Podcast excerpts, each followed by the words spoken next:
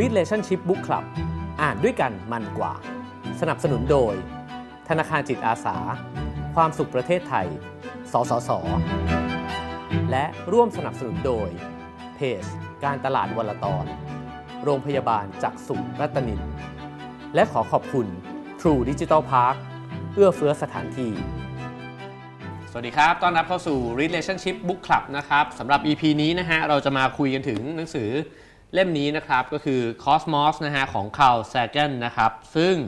ฉบับภาษาไทยเนี่ยมีผู้แปลเนี่ยสามคนด้วยกันนะครับ ก็คือ ดรนำชัยชีววิวัฒนะครับ ดรบัญชาธนบุญสมบัตินะครับ แล้วก็คุณธิดาจงนีรามัยสถิตนะครับสำนักพิมพ์สารคดีนะครับ ก็ซื้อหามาอ่านกันได้นะครับผมโอเคครับ เรามาเริ่มต้นกันเลยนะฮะ ผมอยู่กับแขกรับเชิญ 3 ท่านเช่นเคยนะครับ ก็คืออาจารย์นำชัย คุณหมอเอลนะครับ แล้วก็คุณแทนไทยนะครับผม เริ่มต้นแบบนี้ฮะเอ่อถามหนึ่งในทีมผู้แปลก่อนเลยนะครับ ว่าหนังสือเล่มนี้เนี่ยจริงๆมันก็ไม่ใช่หนังสือใหม่นะฮะแต่ว่ามันก็ยังเป็นหนังสือที่ถูกพูดถึงเยอะ แล้วก็ฉบับภาษาไทยนี่ยังพิมพ์ซ้ำอยู่เรื่อยๆเลยครับอาจารย์ชิ้นมองว่าความน่าสนใจของคอสมอสมันคืออะไรฮะคอสมอสเนี่ยมันมันสะท้อนตัวตนของของคาร์ลเซเกนเนาะเขาเป็นคนที่หลงไหลวิทยาศาสตร์ หลงไหลแบบหลงไหลข้างใครมาก แล้วก็ เป็นคนที่สื่อสารวิทยาศาสตร์ได้เก่งมาก เป็นคนที่มีความรอบรู้ ฉะนั้นวิธีการเล่าเรื่องเนี่ยเขาเป็น storyteller ที่ติดอันดับโลกอะคือผมผมยกตัวอย่างเรื่องหนึ่งอ่าปกติเนี่ยเวลาคนพูดถึงอ่า natural selection พูดถึง artificial selection เนี่ยการคัดเลือกโดยโดยธรรมชาติและโดยมนุษย์เนี่ย artificial คือเทียมอะนะก็คือมนุษย์เป็นคนคัดเลือกเนี่ยอ่าก็จะยกตัวอย่างการเลี้ยงสัตว์อะไรต่างๆนานา แต่ว่าคาร์ลเซแกนเนี่ยเขาแยบยนต์มากเขาไปอ่านประวัติศาสตร์ญี่ปุ่นมา แล้วเขาก็เล่าว่าเนี่ยคุณรู้ไหม การที่มีปูเนี่ยที่มีกระดองหน้าตาคล้ายๆซามูไรเนี่ยมันเกิดจาก artificial selection ซึ่งมันมีที่มาจากการที่มีจักรพรรดิเด็กเนาะอายุยังเพิ่งเข้าวัยรุ่นเองอะทีนี้โดนโดนโดนไล่ฆ่า โดนพวกอ่า เจ้าเมืองเนี่ยเอ่อตามฆ่าเสร็จแล้วสุดท้ายก็ไปไปจนตรอกอยู่บนเรืออสุดท้ายก็มีมีพระพี่เลี้ยงก็กอดแล้วก็กระโดดลงน้ำฆ่าตัวตายไปด้วยกัน ฉะนั้นสิ่งที่เกิดขึ้นตามมาก็คือว่า ชาวประมง ถ้าจับปูขึ้นมาได้แล้วปูเนี่ยมีหน้ามีมีกระดองหน้าตาคล้ายๆ หน้ากากสมุไรเนี่ยเขาก็จะโยนกลับลงไปด้วยความเชื่อว่า จักรพรรดิและและทหารของจักรพรรดิเนี่ย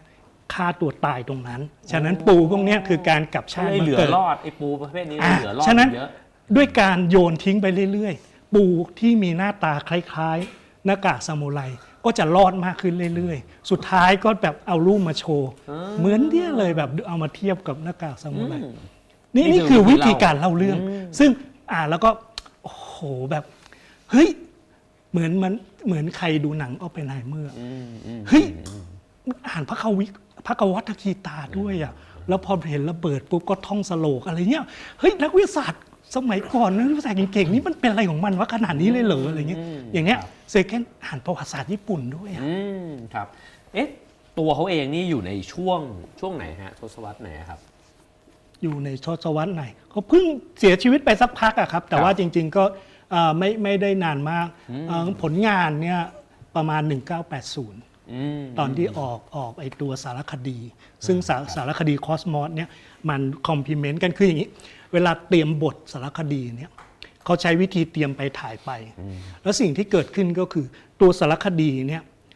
มันใช้แล้วมันเหลือเนื้อหาเยอะมากเพราะเขาต้องตัดนี่เป็นอีกครั้งหนึ่งเนาะเทียบกับกับของเซเปียนที่ว่าว่า เฮ้ยสุดท้ายมันต้องตัดอะเอาที่พอดีเล่าแล้วเล่าแล้วคนคนประทับใจฉะนั้นมันเขาเหลือบานเลย สิ่งที่เขาทำก็คือในในๆเหลือแล้วเอาเอามาออกเป็นหนังสือแล้วกัน ฉะนั้นเขาก็เล่าว่ามันคอมพลีเมนต์กัน มันประกอบกันแล้วทำให้สมบูรณ์ขึ้นอืมครับผมก็เอ่อเขาเขียนไว้ในหนังสือด้วยนะฮะว่าเอ่อจริงๆแล้วเนี่ยไอเนื้อหาที่นอกจากไปอยู่ในทีวีเนี่ยผมมันมีเพียบแล้วก็มันมาอยู่ในนี้แทน ซึ่งจริงวิธีการเล่าในทีวีมันก็ต้องเล่าอีกแบบหนึ่งถูกแล้วมันก็ไม่สามารถที่จะเล่าละเอียดเนี่ยขนาดนี้ได้นะครับ แล้วในสารคดีในทีวีเนี่ยคือคือเวลาเวลาเราอ่านมนุษย์เนี่ยสมองเวลาเราดีลกับตัวเลขเนาะบางทีเราเราเราไปไม่ถึงอะบอกไม่ถูก ผมยกตัวอย่างนะสารคดีเขาเนี่ยมีผู้ประเมินว่า จากการที่จัดจำหน่ายไปจากการที่ฉายไปเก็บ record จาก YouTube เนี่ยซึ่งมันดูฟรีได้บน YouTube เลยนะเออใช้ชื่อเขาคา l เซเกนกับคอสมอนเนี่ยมี 13 ตอนไปดูได้ ซึ่งดูแล้วดูดูเพลินแม้ว่าเทคนิคมันจะเก่าแล้วนะ แต่ว่าโดยสตอรี่แล้วมันยังดีมากครับปรากฏว่าเขาเขาประเมินว่ามีคนดูไปละ500 ล้านคนอืม สารคดีที่มีคนดู 500 ล้านคนอะประชากรตอนนี้ 8,000 ล้านคน มันแปลว่าประมาณ 6%ของประชากรเนี่ยได้เคยดูเรื่องเนี้ยอืมใครไม่ดูเชยนะครับ รายรายการคุณเอกนี่คนดูเท่าไหร่ฮะครับ ประมาณ 500 คน โอเคอะถ้างั้นอ่าให้อาจารย์ชิ้นนิยามสั้นๆ สักนิดหนึ่งครับว่าหนังสือเล่มนี้จริงๆแล้วมันพูดเกี่ยวกับอะไรเอ่อเขาเขาเล่าสองเรื่องใหญ่ๆ เป็น big question ของฝรั่งเลยนะฮะ อันที่หนึ่งเนี่ยเราเกิดมาได้ไง อันที่สองเรามีตัวตนมีสถานะอยู่ยังไงในจักรวาลนี้ เกี่ยวข้องสัมพันธ์กับสิ่งต่างๆ แบบไหนอืม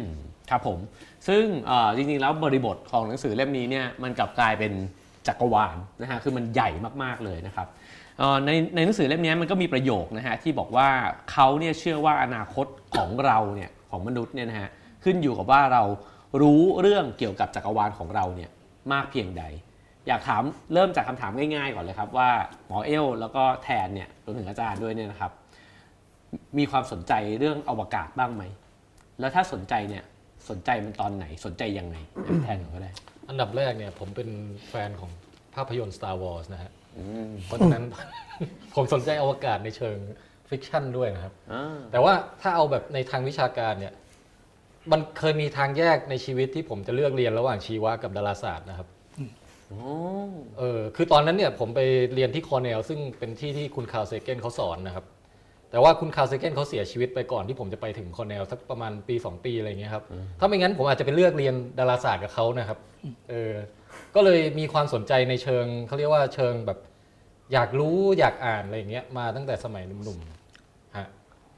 ทำไมแทนสนใจดาราศาสตร์เอ่อดาราธรรมดาผมก็สนใจนะครับ เช่นทอมครูซอะไรอย่างเงี้ยครับเออแต่ดาราศาสตร์เนี่ยคือมันต้องมันมันมันมันมาแตะจิตใจผมในหลาย ๆ จุดมากเลย คือในแง่ของความตื่นเต้นปลุกเร้าจินตนาการเนี่ยแน่นอนดาราศาสตร์มันชวนให้เรานึกถึงโลกที่พิสดารมาก ๆ ที่มันมันมันหลุดออกไปจากโลกเราอะครับ อืม เออโลกที่แบบว่าเออ สุดจะร้อนสุดจะหนาว สุดจะใหญ่ สุดจะเออแบบมีแรงโน้มถ่วงเยอะมาก หรือว่ามีปรากฏการณ์อะไรต่างๆ ที่โลกเราไม่มีหรืออะไรอย่างเงี้ยอืมแล้วก็นึกถึงความความใหญ่ความไกลสเกลที่มันแบบ มันสุดสุดขอบจินตนาการแล้วอะนะฮะแล้วก็เออคือมันมันสร้างความตื่นเต้นขึ้นมาในลักษณะเดียวกับที่เด็กคนหนึ่งรู้สึกตื่นเต้นกับไดโนเสาร์อืมตื่นเต้นกับเอ่อโดราเอมอน ตื่นเต้นกับเอ่อโลกใต้ทะเลอะไรอย่างเงี้ยคือมันมีอะไรแปลกๆอยู่ ที่นอกเหนือจากที่เราแค่ไปเดินไปหน้าบ้านเราแล้วเราเห็นอยู่แค่เนี้ยอืมฮะแล้วเอ่อแต่ในทะพอโตขึ้นมาแล้วมันเริ่มแบบว่า ได้เรียนรู้ลึกซึ้งมากขึ้นเนี่ย มันเริ่มเชื่อมโยงว่า อย่างอย่างที่พี่ชินบอกคือตั้งคำถามขึ้นมาว่าเออสำหรับมนุษย์ตัวเล็กๆ คนหนึ่งเนี่ยที่เราอยู่ตรงไหนในจักรวาลนั้นเวิ้งว้างอืมอะแล้วคุณคาร์ลเซเกนน่ะเป็นคนที่มาช่วย จูงมือเราไปเดินชมอะว่าอ่า เนี่ยที่ของเจ้าเนี่ยนะอยู่ตรงนี้แหละอ่าประมาณนั้นน่ะอืม เรารู้ไปทำไมอะทำไมเราต้องรู้ว่าเราอยู่ตรงไหนในจักรวาล มัน คือ ผมผมจับ keyword สองคำอะคำว่าทำไมอะคำว่าต้องอืม อ่าผมไม่อยากให้เปลี่ยนคำว่าทำไมเป็นว่ารู้แล้วมันน่าสนใจอย่างไร โอเค ได้เพราะทำไมมันเหมือนหาเรื่องอะ คุณเอเขียนหนังสือทำไมเนี่ยรายการทำไมเนี่ยเออโอเคได้ได้กลัวแล้วครับเกิดอันคือคำว่าต้องเนี่ยผมรู้สึกว่าจริงๆมันไม่ต้องก็ได้นะคุณสามารถเป็นมนุษย์คนหนึ่งที่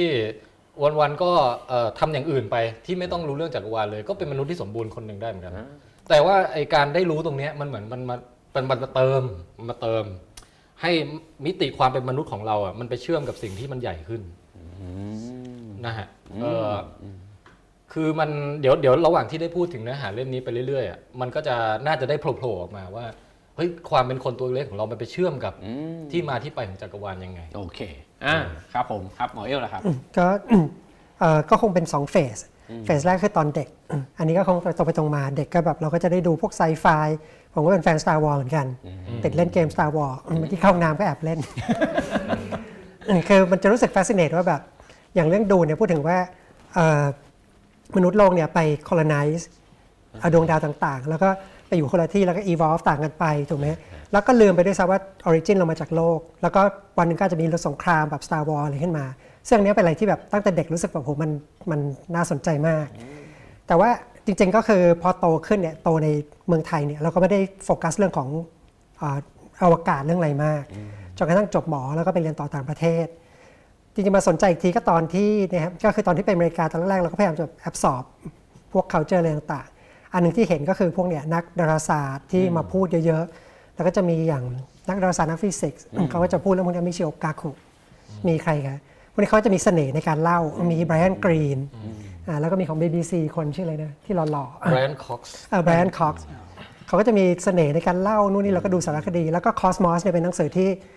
เหมือนกับพอเข้าร้านหนังสือเนี่ยเป็นหนังสือที่แบบ เออมันจะวางอยู่ แล้วก็จะรู้สึกว่าแบบใคร ๆ ก็ต้องอ่านแต่เราไม่เคยอ่านเท่านั้นเองก็คือรู้สึกว่าคน educate เขาอ่านกันที่อเมริกา ก็ก็ยืมมาอ่านก็คนเพราะว่ายากภาษายากเออแต่ว่าเราก็เราก็ไปดูสารคดีทีนี้อย่างที่บอกพอเราไปเจอเปิดเจอการเชื่อมแบบที่เราไม่เคยเห็น เช่น เหมือนที่เมื่อกี้แทนเกริดไว้นิดนึงคิดว่าจะเล่าต่อก็คือเป็นเรื่องการที่แบบว่าเขาบอกว่าเราเนี่ยร่างกายมนุษย์เนี่ยมาจากอ่าดวงดาว แล้วก็อธิบายให้ฟังแล้วมัน ประโยคนี้มันจะรู้สึกมันฟ a ส c น t e มากแบบโอ้ขนาดนั้นเลยเหรอเรามีความคอนเน c t กับดาราศาสตร์ขนาดนั้น แต่ว่าหลักๆ ผมว่าเนี่ยแหละเสน่ห์ของคนที่เล่าคาร์ลเซแกนหรือว่าพวกไบรอันคอกซ์หรือว่าไบรอันกรีนเนี่ยมันเล่าแล้วมันแบบมัน amazing อะอืมอืมครับ คือจริงๆส่วนหนึ่งที่ผมสนใจเพราะรู้สึกว่าทั้ง 3 ท่านเนี่ยจริงๆโดย background เนี่ยก็เป็นชีวะนะฮะ ถ้าเกิดว่าเอาหลวมๆเนี่ยนะครับก็เป็นชีววิทยา ทีนี้อวกาศเนี่ยมันก็เป็นอีกเรื่องหนึ่งเลย จริงๆมันเรื่องเดียวกัน แต่ว่าจะบอกว่าคนละเรื่องเนี่ยมันก็ใช่อะ เพราะว่าเหมือนกับอะสำรวจเข้าไปในร่างกายสิ่งมีชีวิตนะฮะ แต่นี่อวกาศอันไกลโพ้นเนี่ยอาจารย์เองสนใจทั้งสองสองฝั่งเลยอะฮะทั้งใหญ่ทั้งเข้ามาในร่างกายคือด้วยด้วยความเป็นวิทยาศาสตร์เนี่ยมันไม่ได้แยกเด็ดขาดอย่างนั้นหรอกฮะก็เราก็สนใจทุกอย่างรอบตัว จริง ๆ แล้ววิทยาศาสตร์เนี่ยมันเพิ่งเกิดไม่นานไม่กี่ร้อยปีเองย้อนกลับไปเวลาเวลาพูดถึงนักคิดนักปราชญ์ยุคโบราณ 2,000 ปีอย่างเงี้ยของชาวกรีกเนี่ยเขาก็ศึกษาโดยองค์รวม ศึกษาธรรมชาติวิทยา ศึกษาปรัชญา แต่ละอันมันก็จะมีวิธีการศึกษา concept แนวคิดวิต่างๆ กันไปบ้างเล็ก ๆ น้อย ๆ หรือแม้แต่อย่างอย่างพูดถึงชีววิทยาเนี่ยอ่า เดิมเนี่ยมันก็ไม่ได้เรียกว่า biology เพิ่งมาเรียกกันร้อยสองร้อยปี ซึ่งซึ่งคำเนี้มัน basic มาก เราอาจจะนึกไม่ถึงสมัยก่อนเรียกว่า natural history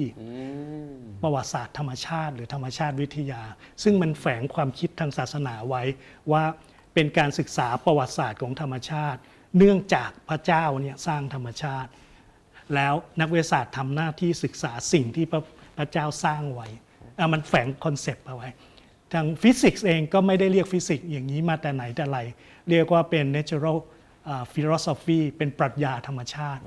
ครับอืมอย่างเงี้ยมันก็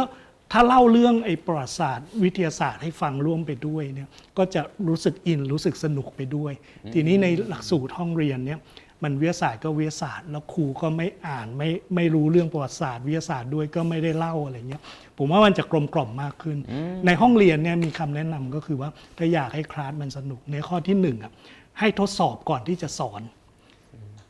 ทดลองก่อนทดลองก่อนแล้วค่อยสอน แล้วเด็กก็จะสังเกตแล้วก็เกิด concept หาวิธีแก้อย่างเงี้ยเป็นการทดลองเหมือนนักวิทยาศาสตร์สมัยก่อนทำสงสัยแล้วก็สังเกตแล้วก็เลยคิดหาวิธีแก้ปัญหา การเกิดสมการการเกิดแคลคูลัสเลย เป็นการหาวิธีที่จะตอบคำถามครับอยู่ดีๆ นิวตันไม่ได้คิดแคลคูลัสขึ้นมาเล่น ๆ แต่เขามีโจทย์ซึ่งต้องตอบ มีคำถามที่เขาอยากตอบแล้ว คณิตศาสตร์ที่มีอยู่ในตอนนั้นมันไม่พออเขาก็เลยต้องคิดแคลคูลัสมันขึ้สนุกกว่าการที่อยู่ๆมาบอกว่านิวตันค้นพบสิ่งนี้หรือว่าคิดสิ่งนี้ขึ้นมาได้อ่าสอนแคลคูลัสวิธีไม่รู้ว่าดิฟวิธีจะรู้ไปทำไมอ่าอินทิเกรตเสร็จแล้วก็เอาโจทย์ไปทำโดยไม่รู้ว่าทำไปทำไม อ่าอย่างเงี้ยก็ก็จะไม่สนุกเท่าไหร่อืมแล้วคก็รับถ้าได้เล่าเรื่องประวัติเอ่ออประวัติศาสตร์วิทยาศาสตร์ไปด้วยว่าเฮ้ยยุคนั้นนะมันมีอย่างนี้อย่างนี้อย่างนี้อ่าอืมพอเด็กฟังก็เด็กก็ชอบฟังนิทาน พวกนี้มันก็คือนิทานแบบหนึงโอ้จากคำตอบเนี่ยดูเหมือนว่าอวกาศไม่ใช่เรื่องไกลตัว คือมันเชื่อมโยงกับเราด้วยนะครับ แล้วก็มีอาจารย์ชินพูดถึงว่า แต่ก่อนเนี่ยปรัชญาวิทยาศาสตร์ศาสตร์ต่าง ๆ มันไม่ได้มีเส้นแบ่งชัดขนาดนี้ เลยขอถามต่อว่า อย่างในหนังสือเล่มนี้เนี่ยเขาก็พูดถึงชีวิตเราเนี่ยในหลายมุมนะฮะแล้วก็พูดถึงองค์ประกอบย่อยในชีวิตเราหรืออย่างที่เมื่อกี้หมอเอลบอกว่า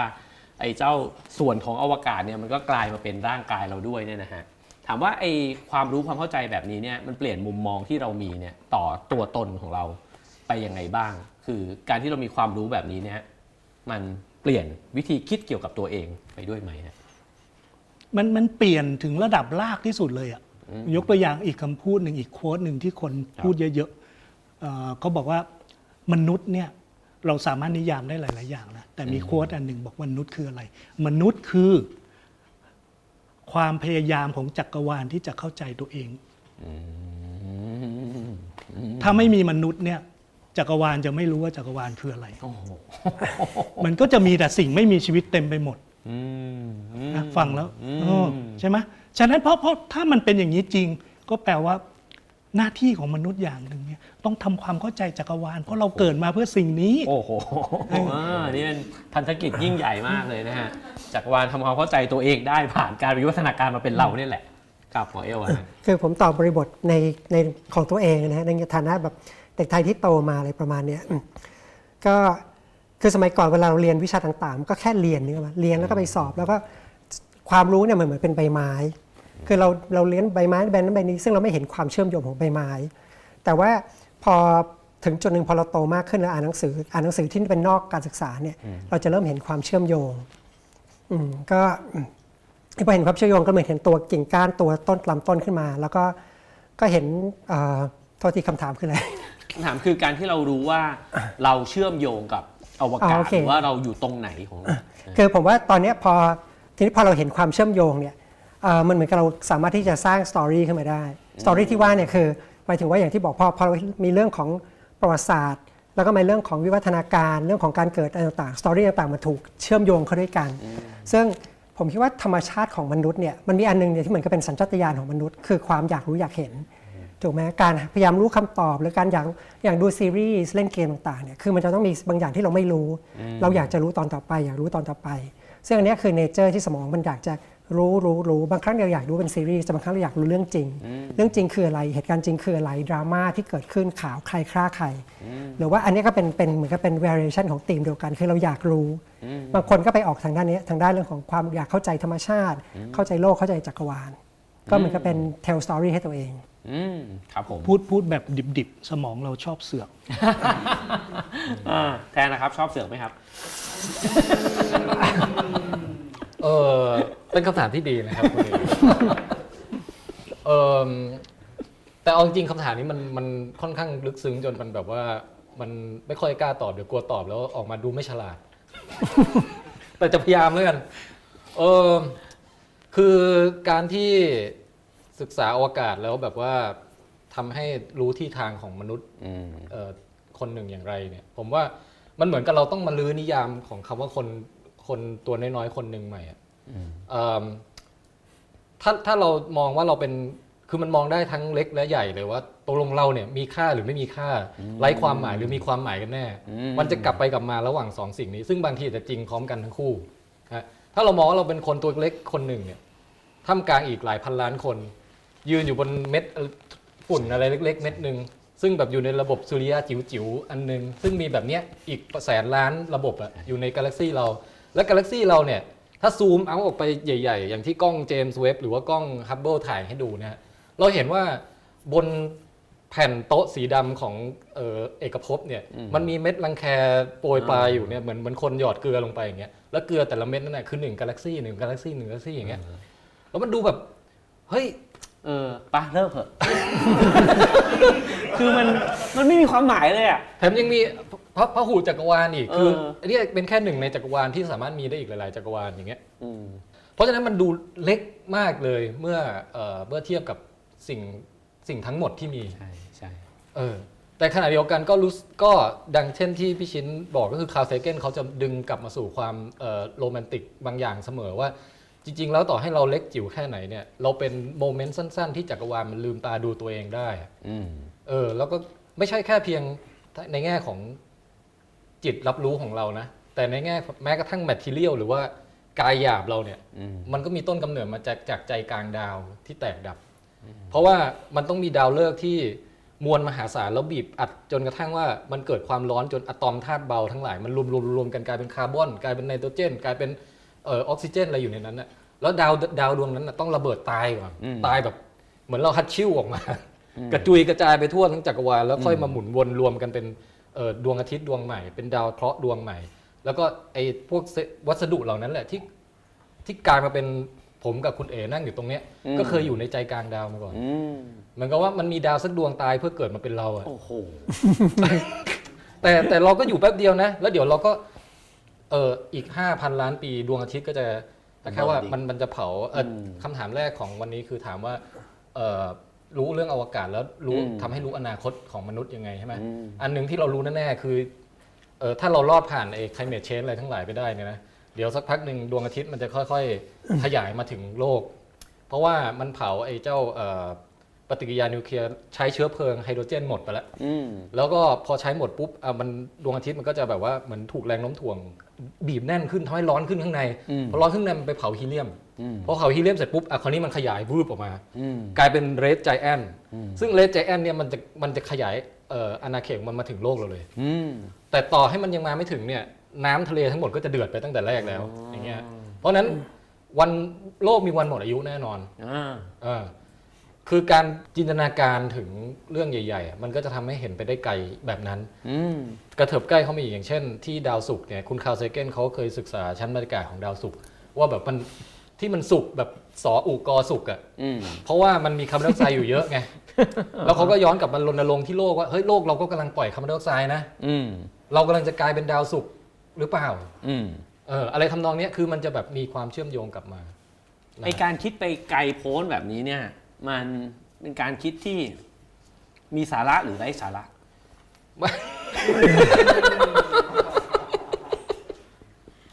เออ ผมว่าผมว่ามีสาระ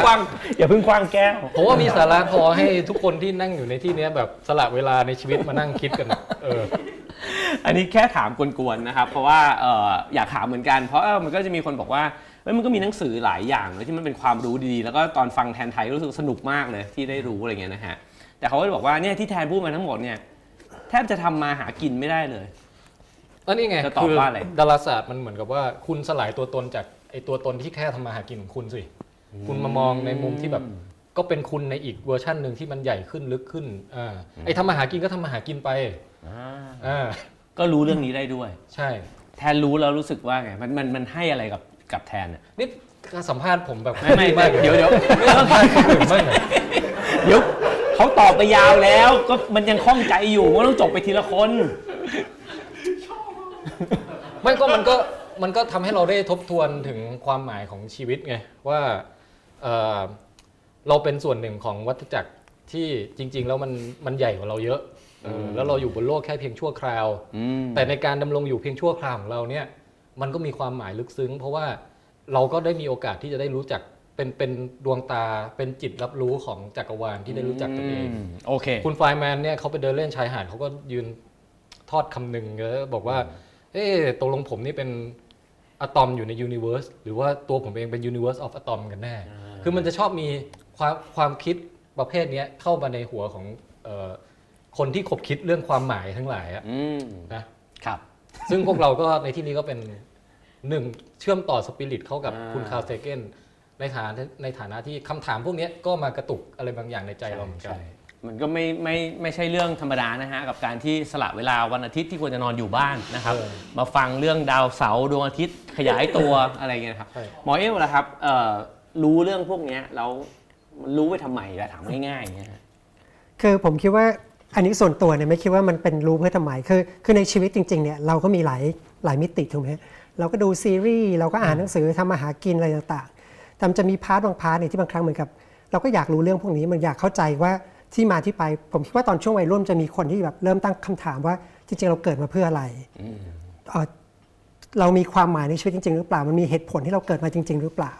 ซึ่งคำสอนแบบ traditional ก็จะแบบโอเคมันมีที่มา อาจจะเป็นกรรมหรือเป็นอะไรก็แล้วแต่ ถ้าเป็นศาสนาทางคริสต์ก็จะบอกว่าคุณก็แต่ละคนก็จะมีบทบาทมีที่มาที่ไป แต่ว่าขณะเดียวกันทางวิทยาศาสตร์มันก็เหมือนกับทำให้รู้สึกเคว้งนิดหนึ่งอะก็คือว่าจริง ๆ แล้วเนี่ยคุณเป็นความบังเอิญที่เกิดขึ้นมาจากพระอาทิตย์ต่างๆ ที่มารวมเหตุปัจจัยพร้อมเกิดเป็นตัวเราขึ้นมา ทีนี้ผมคิดว่าไอ้คำถามพวกนี้มันเป็นคำถามที่มันเป็นสัญชาตญาณอย่างที่ว่า ก็คือเราอยากอยากรู้ทำมาหากินเราอยากดูซีรีส์อะไรแต่บางครั้งเราอยากจะรู้คำถามพวกนี้อยู่ ซึ่งผมเชื่อว่าทุกคนที่อย่างอย่างที่ที่สนใจเรื่องพวกนี้เขาก็ยังสนใจวิธีทำอาหารกินสนใจเรื่องอื่นอยู่มันเป็น part หนึ่งของความเป็นมนุษย์ที่บางครั้งมันตอบ มันจะมีอันหนึงทางชีววิทยาเนี่ยไม่แน่ใจมันเป็นทางจิตวิทยามากกว่าเขาเรียกว่าเป็น sense of awe ก็คือความรู้สึกเหมือนเวลาเราไปอยู่บนภูเขาแล้วขึ้นไปเห็นภูเขาครั้งแรกรู้สึกว่าตัวตนเรามันเล็กอะไรประมาณเนี้ยซึ่งเขามีคนก็เชื่อว่าอันเนี้ยมันเป็นสัญชาตญาณหนึ่งของมนุษย์ที่ทำให้มนุษย์รู้สึกว่ามีบางอย่างที่ยิ่งใหญ่กว่าความเป็นมนุษย์ แล้วเขาเชื่อว่าอันเนี้ยคือความไม่ทำให้คนเนี่ยยอมที่จะไปรบร่วมกันเพราะรู้สึกว่าเวลาเราไปรบร่วมกันเนี่ยเราจะรู้สึกว่าเราพร้อมตายเพื่อบางสิ่งบางอย่างที่ยิ่งใหญ่กว่ามนุษย์ มันมีความหมายนั้น ทีนี้ไอ้ความความความรู้สึกเนี้ยมันเป็นความรู้สึกทางบวก แล้วเวลาเราเข้าใจเรื่องธรรมชาติพวกเนี้ยมันไปกระตุ้นความรู้สึกเหล่านี้ เห็นธรรมชาติที่ยิ่งใหญ่กว่าเรา เห็นบางสิ่งที่มันยิ่งใหญ่กว่าแล้วรู้สึกว่าตัวเรามันน้อยนิด แล้วมันรู้สึกดีอืมเอออีกอย่างหนึงที่คุณคาร์เซเกนเขาชอบเน้นก็คือแบบบางทีได้มองได้เข้าใจถึงสิ่งที่มันใหญ่ๆอะแล้วเราละวางตัวตนที่แบบเออกระเหี้ยนกระหือรือในการไปเบียดเบียนผู้อื่นเพื่อจะได้อะไรมาเพียงแค่เล็ก ๆ น้อยๆอะเราจะลดตรงนั้นลงอืมถ้าเรามองไปใน ฟ้าที่มันกว้างกว่าตัวเราอะไรใช่ อันเนี้ยเลยครับที่ที่คุยว่าคือเรายอมรู้สึกว่าครับความเป็นตัวที่เราเห็นแก่ตัวเนี่ยมันจะน้อยลง ซึ่งตอนที่ผมแบบมีช่วงหนึ่งผมก็นั่งสมาธินั่งอะไรเงี้ยก็จะมีความรู้สึกว่ามันไอเดียวกับเป็นเรื่องของแบบอัตตาอืมพวกเนี้ยคือแล้วก็มองว่าอันเนี้ยคือจริงๆมันธรรมชาติของมนุษย์เพราะว่าความรู้สึกตรงเนี้ยมันให้ความสุขกับมนุษย์อืมมันเหมือนไอ้ภาพที่เขาชอบเปรียบเทียบว่าไอ้โลกเนี่ยมันจิ๋วเดียวแล้วก็มีดาวอื่น ดาวอื่นที่มันใหญ่เบลอเบลอไปเรื่อยๆเนี่ยนะฮะ ก็ให้ความรู้สึกแบบนี้เหมือนกัน เมื่อกี้ตอนฟังหมอเอลนึกถึงหนังสือเรื่อง inner engineering ของสัตคุรุนะฮะที่เขาอธิบายว่ามนุษย์เนี่ยมันมีธรรมชาติอย่างหนึ่ง นั่นก็คือว่าโดยลึกๆข้างในในทางจิตวิญญาณเนี่ยมันไม่ยอมรับว่ามันถูกขังไว้ในร่างกายเนี่ยคือมันต้องการจะเชื่อมต่อไปสู่สิ่งที่มันขยายออกไปเรื่อยๆ แล้วก็ในในเชิงของการเป็นมนุษย์ทั่ว ๆ ไปเนี่ยมันคือการที่เราเนี่ยอยากจะ ไม่จบแค่ตัวเองอะอยากจะมีกลุ่มก้อน อยากจะมีบริษัท อยากจะมีอาณาจักร อยากจะมีประเทศอะไรเงี้ยนะครับ แต่มากไปกว่านั้นเนี่ยคือมันเชื่อมไปสู่จักรวาลเลยก็คือว่าเราสามารถขยายไปเชื่อม โดยที่ถ้าเกิดว่าเราเราไม่ได้คิดว่านี่คือตัวฉันนะอัตรามันลดลดลงเหลือน้อยมากเนี่ยมันกลับเชื่อมกับสิ่งที่มันใหญ่มากๆได้อย่างเงี้ยนะครับ อาจารย์ชิดล่ะครับมีคำตอบเรื่องนี้ยังไงฮะว่าความรู้เหล่านี้ถ้ามีคนมาถามว่ารู้ไปทำไมปล่อยเลย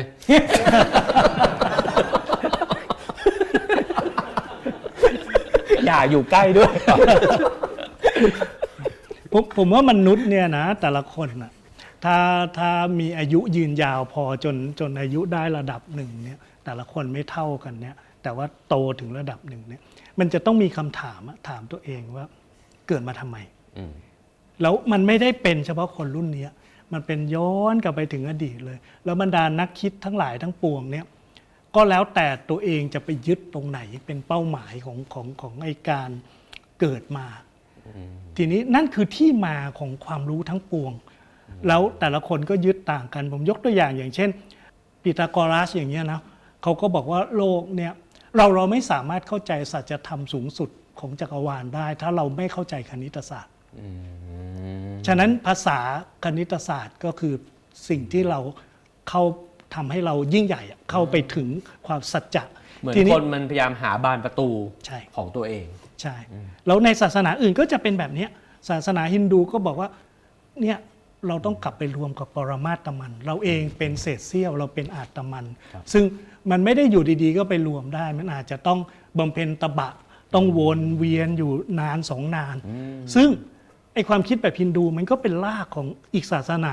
อีกเยอะแยะ ซึ่งเกิดมาทีหลังรวมทั้งพุทธครับของเราก็เวียนไป แต่เราไม่ได้เวียน เพราะว่าอยากไปร่วมกับกับพระเจ้าอืมกับเทพเจ้า แต่เราเวียนเพราะว่าเราเป็นไปตามกรรม ซึ่งเราเองเป็นคนกระทำซึ่งสุดท้ายเราก็บอกว่าเราไม่อยากเวียนอืมเวียนมากๆเวียนหัว เราก็อยากจะตัดกรรม แล้วก็อยากจะจบที่นิพพานกันไปอืมแต่ละศาสนาก็จะคิดแบบแต่ละอย่างครับแล้วแต่ละนักคิดก็จะมีทางออกอืมว่า เราเกิดมาเพื่อสิ่งนี้แหละอืมอะไรเงี้ยซึ่งคำตอบมันก็จะแตกต่างกันไปต่าง ๆ นานา จริง ๆ ถ้าใครอ่านพุทธศาสตร์เยอะๆเนี่ยก็จะเห็นว่า มันก็จะมีลัทธิต่าง ๆ ที่พระพุทธเจ้าบอกว่าไม่ช่วยให้เราเข้าใจไม่ช่วยหลุดพ้นอะอืมครับยึดติดในความสุขอืมอืมใช้คำศัพท์ยากๆ กามสุขขาลิกาโยอะไรก็ไม่รู้นะยากๆเนี่ยก็บอกว่าติดในความสุข คิดว่ามีความสุขในชีวิตนี้ เพราะไม่มีชีวิตหน้า จะโกงกินจะอะไรไงก็ได้ให้มีเงินเยอะๆเพื่อจะมีความสุขเยอะ ๆ ซึ่งมันก็จะวนกลับไปถึงเล่มเซเปียนที่บอกว่าไอ้ความสุขที่เขานึกว่าสุขอะสุดท้ายได้มาก็ไม่สุขอืมครับ แล้วมันก็มีงานวิจัยเยอะแยะที่บอกว่า คนเรามีความสุขกับเป้าที่เราเราตั้งเอาไว้เนี่ยแป๊บเดียวอืมครับ แล้วชีวิตมันก็จะสายหาเป้าใหม่อืมฉะนั้นสิ่งที่นักคิดศาสดาทั้งหลายเนี่ย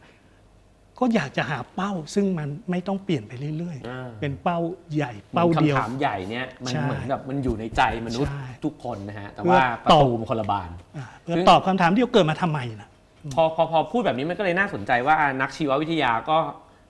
ค้นหาสัจธรรมบางอย่างอะค้นหาความจริงอะนะฮะผ่านกระบวนการของตัวเองแล้วอาจจะไปค้นพบว่าอ้อมันก็คือการ เกิดขึ้นจากไอ้เจ้าธาตุต่างๆ นานามารวมตัวกันอะไรเงี้ยนะฮะ ของเราของเราก็มีมีวัฏจักรมีวงจรเหมือนกัน อืม แต่ว่าเราไม่ได้มองว่ามีเป้าหมายอะไรเป็นพิเศษ อืม เกิดมามีความพร้อม เกิดมาจากท้องแม่ ตายไปกระจายมีลา มีอะไรแบคทีเรียมาย่อย ก็คืนธาตุทั้งหมดเข้าไปสู่ธรรมชาติ อืม ก็วนอยู่อย่างนั้น ครับ เป็นวงจรของธาตุตามธรรมชาติ แต่ว่า ยังไม่ได้ไปถึงจุดที่อธิบายว่าวิญญาณมีจริงหรือเปล่าอืมอะไรอย่างนั้นอืมยังยังยังไม่ได้เป็นหลักเป็นฐานมากครับแต่นั่นแหละของแม้แต่ศาสนาต่าง ๆ ก็อธิบายไว้ไม่เหมือนกัน ซึ่งมันก็คงต้องมีผิดเยอะ แต่จะมีถูกบ้างหรือเปล่าก็ยังไม่แน่อืมอืมแต่ละคนก็ว่าตัวเองถูกไง ครับผมเอ่อมันมีคลิปวิดีโออันหนึ่งผมไม่แน่ใจว่ามันมาจาก คาวเซแกนหรือเปล่า แล้วก็เหมือนแทนน่าจะเคยแชร์คลิปวิดีโอนี้ด้วยไอ้เพลบลูบลูดอทอ๋อ ใช่ไหมใช่เซแกนไหมก็เพลบูดอทก็เป็นเออเป็นเรียกว่าอะไรดีเป็นเซกเซกเมน Masterpiece เป็นอ่าช่วงช่วงหนึ่งในสารคดีคอสมอสของเขาอะที่เขารำพึงรำพันถึงถึงโลกมนุษย์เรา ที่ถ่ายด้วยกล้องซึ่งซึ่งเอ่อ ย้อนมองย้อนกลับมาจากแถวแถวๆดาวเสาร์อืมเป็นเป็นเป็นช็อตสุดท้ายที่โลกจะถ่ายเซลฟี่ตัวเองแล้วถ่ายติด อืมเพราะถ้าว่าไปไกลกว่านั้นเนี่ยมันจะไม่ไม่เห็นอะไรแล้ว แต่อันเนี้ยคือเห็นเล็กที่สุดเป็นเพียงจุดพิกเซลหนึ่งพิกเซลสีฟ้าฟ้าๆจางอ่า ๆเขาก็เลยตั้งชื่อว่าเป็น Pale Blue Dot อ่าฮะซึ่งมันดูเท่าที่จำได้เนี่ยจำได้ว่าตอนที่ดูอะเหมือนเนื้อหามันจะพูดว่า ไอ้เจ้าทุลีเนี่ยในจักรวาลนี้เนี่ยมันดูเหมือนไม่สำคัญแต่มันสำคัญมากเพราะมันเป็นบ้านหลังเดียวอ๋อ ของสิ่งมีชีวิตที่เรียกว่ามนุษย์อ่าและสิ่งมีชีวิตทั้งมวลที่เรารู้จักอ่าครับ ซึ่งราวกับว่าเขาจะบอกว่าถ้าเกิดว่าเราไม่ดูแลไอ้เจ้าฝุ่นเม็ดนี้เนี่ย เราก็สูญสิ้นอะเอ่อคำถามก็คือว่า ในตอนเนี้ยความรู้เท่าที่มีเนี่ยนะครับขออันนี้ขอความรู้ละว่า มันมีโอกาสไหมที่จะเกิดสิ่งมีชีวิตอื่นในดาวอื่น และมีโอกาสไหมที่มนุษย์จะย้ายบ้านออกไปจากไอ้โลกใบนี้ต อนนี้ความรู้มันไปถึงไหนแล้วครับ ตรงนี้ก็ดูจากข่าวที่ ก็เจอแล้วไม่ใช่เหรอครับ เอเลี่ยนน่ะไม่เจอไม่คือเอามันมีวิธีแบบมองสองแบบคือคือฮาไปกับพวกไอ้บรรดา UFO เอเลี่ยนอะไรที่เขาบอกว่าเจอเจอกันน่ะอ่ากับอีกแบบนึงคือที่เป็นวิทยาศาสตร์จริง ๆ คือว่าเราดูตาม จำนวนของโลกที่เป็นไปได้ที่อยู่ในจักรวาลของเราอะอืมมันเยอะมากจริง ๆ มันเยอะมากจนอืมแล้วแล้วปรากฏการณ์ที่ทำให้เกิดชีวิตขึ้นน่ะมันก็คือกระบวนการทางเคมีทางฟิสิกส์ทางอะไรที่เป็นกฎเกณฑ์ที่ที่นี่ก็มีที่นู่นก็มีตรงไหนของจักรวาลก็มีกฎเกณฑ์เนี้ดำเนินอยู่อืมโดยตามแค่ตามสถิติเฉยๆอะมันน่าจะต้องมีชีวิตเกิดขึ้นอยู่ณที่ใดสักแห่งหนึ่งเพียงแต่ว่ามันจะเป็นรูปแบบไหน แล้วมันคือเกิดขึ้นมาแล้วมันจะมาถึงจุดที่มีอารยธรรมที่คุยกับเราติดต่อกับเราได้หรือเปล่าห รือว่าอยู่กันคนละมิติไปเลยแบบมองยืนยืนตรงหน้ากันก็มองกันไม่เห็นเลยเออแต่ว่าเออประเด็นคือสุดท้ายแล้วทั้งหมดทั้งมวลมันมาจบตรงที่ว่าอวกาศมันใหญ่มากครับอืมมันอืมต่อให้มีอารยธรรมอื่น อยู่ที่ดาวดวงอื่นอะไรเงี้ยโอ้โหมันไกลอะมันเออมันไม่ใช่ง่าย ๆ ที่จะแบบสองอารยธรรมจะมามาติดต่อสื่อสารกันอะไรเงี้ยแต่ก็คุณคาร์ลเซเกนเขาก็พยายามที่จะ เอ่อเหมือนกับทิ้งทิ้งเป็นร่องรอยของมนุษย์ไว้ให้มันลอยอยู่ในจักรวาล อย่างเออเอ่อเออกับยานอะไรสักยานลำหนึ่งแล้วนะ Voyager ป่ะ Voyager เออ Voyager ที่ที่เขาใส่ไอ้แผ่แผ่นนเสียงททอองงคำ คำไปอ่าแผ่นเออก็จะมีให้ดูว่าเออรวบรวมมีเพลงคลาสสิก เพลงจากยุคสมัยต่างๆหนึ่งชั่วโมงให้แล้วก็มีเสียงสวัสดีเป็นกี่สิบภาษาก็ไม่รู้อ่ามี มีภาษาไทยนะอ่า เออไปไปเผื่อเผื่อมีอารยธรรมต่างดาวอะไรมา มาเจอเจอยานลำเนี้ยแล้วเก็บไปถอดรหัสออกมา จะได้รู้จักว่าครั้งหนึ่งเคยมีชาวโลกอยู่อืมแถวไหนอะไรอย่างเงี้ยซึ่งแปลว่าข้อสมมติฐานมันคือแบบไอ้เจ้าสิ่งมีชีวิตชนิดนั้นเนี่ยมันต้องรับรู้ไอ้เนี่ยเสียงเสริงอะไรเงี้ยได้ด้วย เออก็เป็นการต้องต้องมีศรัทธาว่าเสียงเนี่ย หรือว่าการสื่อสารด้วยเสียงอะไรอย่างเงี้ยมันมันน่าจะเป็นอะไรที่เป็นสากลได้ อืมอืมอืมแต่ไปคิดเอาเองนะว่าอ่าเออวิธีประดิษฐ์เครื่องเล่นแผ่นเสียงทำยังไงเลย ไอ้ไอ้พวกไอ้พวกความพยายามพวกนี้มันก็น่าสนใจนะคือเออมนุษย์มันก็ลงทุนมหาศาลเนี่ยเพื่อที่จะส่งอะไรบางอย่างขึ้นไป แล้วก็เพื่อที่พยายามจะค้นหาคำตอบนี้หมอเอลมีอะไรเสริมไหมครับประเด็นนี้ อืมก็ สองสองคำถามใช่ไหมอันแรกก็คือเรื่องความเป็นไปได้ที่จะเจอสิ่งมีชีวิต ใช่ อันที่สองเนี่ยเป็นเรื่องการไปตั้งใช่ กรณีที่อื่นตั้งรกรากที่อื่นคำถามแรกเนี่ยผมคือไม่ได้ตอบแบบอัปเดตนะตอบแบบที่แบบรู้เท่าที่รู้ ก็คือนักวิทยาศาสตร์เนี่ยเขามองในแง่ของความเป็นไปได้ ความน่าจะเป็นก็คือจากการคำนวณเนี่ยมันก็จะมี 2 ปัจจัย ปัจจัยหนึงก็คือการเกิดสิ่งมีชีวิตอะมันก็จะเป็นการทดลองทางชีววิทยา ซึ่งคนซึ่งปัจจุบันเนี่ยก็น่าจะสรุปอะเสริมได้นะฮะถ้าผมพูดอะไรผิด ก็สรุปว่าการเกิดเบสิกเขาเรียก building block อะเอ่อสารมันอินทรีย์อะไรอย่างเงี้ยเหรออ่าการเกิดมันจะมีการทดลองแบบ ชื่ออะไรวิลเลียมอายูรีคือคลาสสิกอะที่เขาจะเหมือนกับจำลองการเกิดโลกสมัยก่อนแล้วมีไฟฟ้ามีอะไรต่างๆจำลองอะในเหมือนในห้องทแต่ดแบบลองไอ้ตอนเหลวๆอยู่เลยแล้วก็ก่อเกิดขึ้นแล้วมันสามารถเกิดอะมิโนแอซิดได้อ่าทีนี้แต่ว่าตอนนี้ก็ทฤษฎีที่เชื่อมั่นที่สุดก็เป็น RNA RNA hypothesis ก็คือเชื่อว่าการเกิดครั้งแรกเกิดจาก RNA ขึ้นมาก่อน เพราะว่า RNA มันสามารถทำหน้าที่เป็นเอนไซม์หมายถึงว่าเกิดสิ่งที่เก็บข้อมูลได้ แต่ว่าข้อมูลมันจะทำอะไรต่อมต้องมีปฏิกิริยาเคมีและ RNA มันสามารถทำหน้าที่นั้นได้ ด้วยตัวมันเองอ่าก็เลยมองว่าการเพราะฉะนั้นก็สรุปก็คือว่าการเกิดสิ่งมีชีวิตที่เบสิกที่สุดเนี่ยจากสิ่งไม่มีชีวิตเนี่ยความเป็นไปได้สูงอ่าอันนี้คือข้อสรุปทางชีววิทยา ข้อสรุปทางทางความเป็นไปได้ในแง่ของอืมจะเกิดแบบเนี้ยที่ไหนสักที่หนึ่งเนี่ยมันก็เป็นไปได้ก็คือว่า เพราะว่าด้วยความที่ปริมาณของดาวเนี่ยมันเยอะมาก เอ่ออย่างที่แทนไทว่า billion ของกาแล็กซี่เออคุณคุณเซเกนเขาชอบพูด billions and billions เป็นเรื่องเป็นเรื่องใช่ใช่เออนั่นแหละเป็นชื่อหนังสือเขาด้วย เพราะฉะนั้นคือเมื่อเราดูความน่าจะเป็นสองอันเนี้ยด้วยกันเนี่ยมันก็เลยมีความเป็นไปได้สูงที่จะมีสิ่งมีชีวิตอื่น แต่ว่าไม่ได้แปลว่าจะเป็นสิ่งมีชีวิตที่มีความสามารถเอ่อเขาเรียกว่าอะไรเป็นฉลาดอะอ่าพอที่จะสื่อสารได้อันนี้ก็เป็นอีกเรื่องหนึ่ง ครับเอ่อ ในแง่ของกรณีเนี่ยส่วนตัวเนี่ยผมเชื่อว่าตอนเนี้ยเทคโนโลยีเนี่ยมันมาถึงจุดที่ผมเชื่อเหมือนเหมือนอีลอนมัสว่าเป็นไปได้สูงมาก ส่วนหนึ่งก็คือเป็นเรื่องของการที่จะส่ง อาจจะไม่ได้ส่งมนุษย์นะแต่ส่งข้อมูลขึ้นไปเอ่อแล้วไปสร้าง DNA เอ่อเพื่อไปตั้งกรณี เช่น คืออย่างนี้มันมีเทคโนโลยีตอนนี้คือเป็นเรื่องของอันที่หนึ่งเราสามารถส่งยานอวกาศไปได้ สมมติไปสร้างโดมหรือสร้างอะไรสักอย่าง หรือว่าเป็นพื้นที่ที่อยู่ใต้ใต้ดาวอังคาร เอ่อเราอาจจะไม่ได้ส่งสิ่งมีชีวิตขึ้นไป แต่เราสามารถที่ไปตั้งสถานี แล้วเราก็ใช้รหัส DNA เนี่ยที่เราดีไซน์ขึ้นมา ที่จะสามารถไปอยู่ในที่ตรงนั้นได้เนี่ยแล้วเราส่งยิงข้อมูลขึ้นไป แล้วตัวเครื่องเนี่ยสามารถจะปริ้น DNA ที่ดาวอังคาร ให้เกิดสิ่งมีชีวิตที่เราต้องการ เช่นแบคทีเรียยีสต์ที่เอ่ออาจจะสร้างอะเอ่อก๊าซที่เราต้องการอ่าหรือว่าเป็นแบคทีเรียที่สามารถไปกินไปปรับเปลี่ยนไอ้ terrain ปรับเปลี่ยนพื้นที่อะไร ให้ให้สิ่งมีชีวิตสามารถอยู่ได้ภายในโดมแห่งนั้น เพราะฉะนั้นก็คือเหมือนกับว่าเทคโนโลยี basic ที่มันมีตอนเนี้ยมันมีความเป็นไปได้ที่จะมองเห็นว่าอ๋อมันมีเทคโนโลยีที่สามารถ support พวกนี้ได้แล้ว เกิดขึ้นแล้วอืมโอ้ครับผมโอ้ขอบคุณมากครับได้แบบได้ความรู้เยอะมากครับ เอาคำถามแรกมีมนุษย์ต่างดาวอยู่หรือเปล่าอืมอ่าอย่างนี้นะอ่าเอาเอา quote มาฟังก่อน อันแรกอาร์เธอร์ซีคลาร์กบอกว่า ยูโฟเนี่ยอ่ามีมีอยู่แน่ๆ มีอยู่แน่ๆ เพราะ UFO มันคือ unidentified object flying object อ่ามันคือสิ่งที่บินได้ซึ่งไม่รู้ว่าคืออะไรเออแต่ว่าโดยหลักฐานจนถึงปัจจุบัน เราก็ยังไม่ไม่มีอันไหนเชื่อถือได้เลย ว่ามันมีมนุษย์ต่างดาวอยู่จริง รวมทั้งกรณีล่าสุดด้วยครับก็ดูแล้ว นาซาก็ออกมายืนยันว่าไม่ยืนยันว่าว่ามันมีอยู่จริงนะครับครับผมเอ่ออมนั่นนั่นคืออันหนึ่ง อีกอันก็เป็นของแฟมีเนาะเอลิโกแฟมีเขาก็คิดพาราดอกขึ้นอันหนึ่ง ความย้อนแย้งในตัวเอง เขาบอกว่ามีดวงดาวเยอะแยะอืมโอกาสที่จะมีดาวเคราะห์และมีสิ่งมีชีวิตสูงมากอืมๆแต่ไม่เจอเลยอะ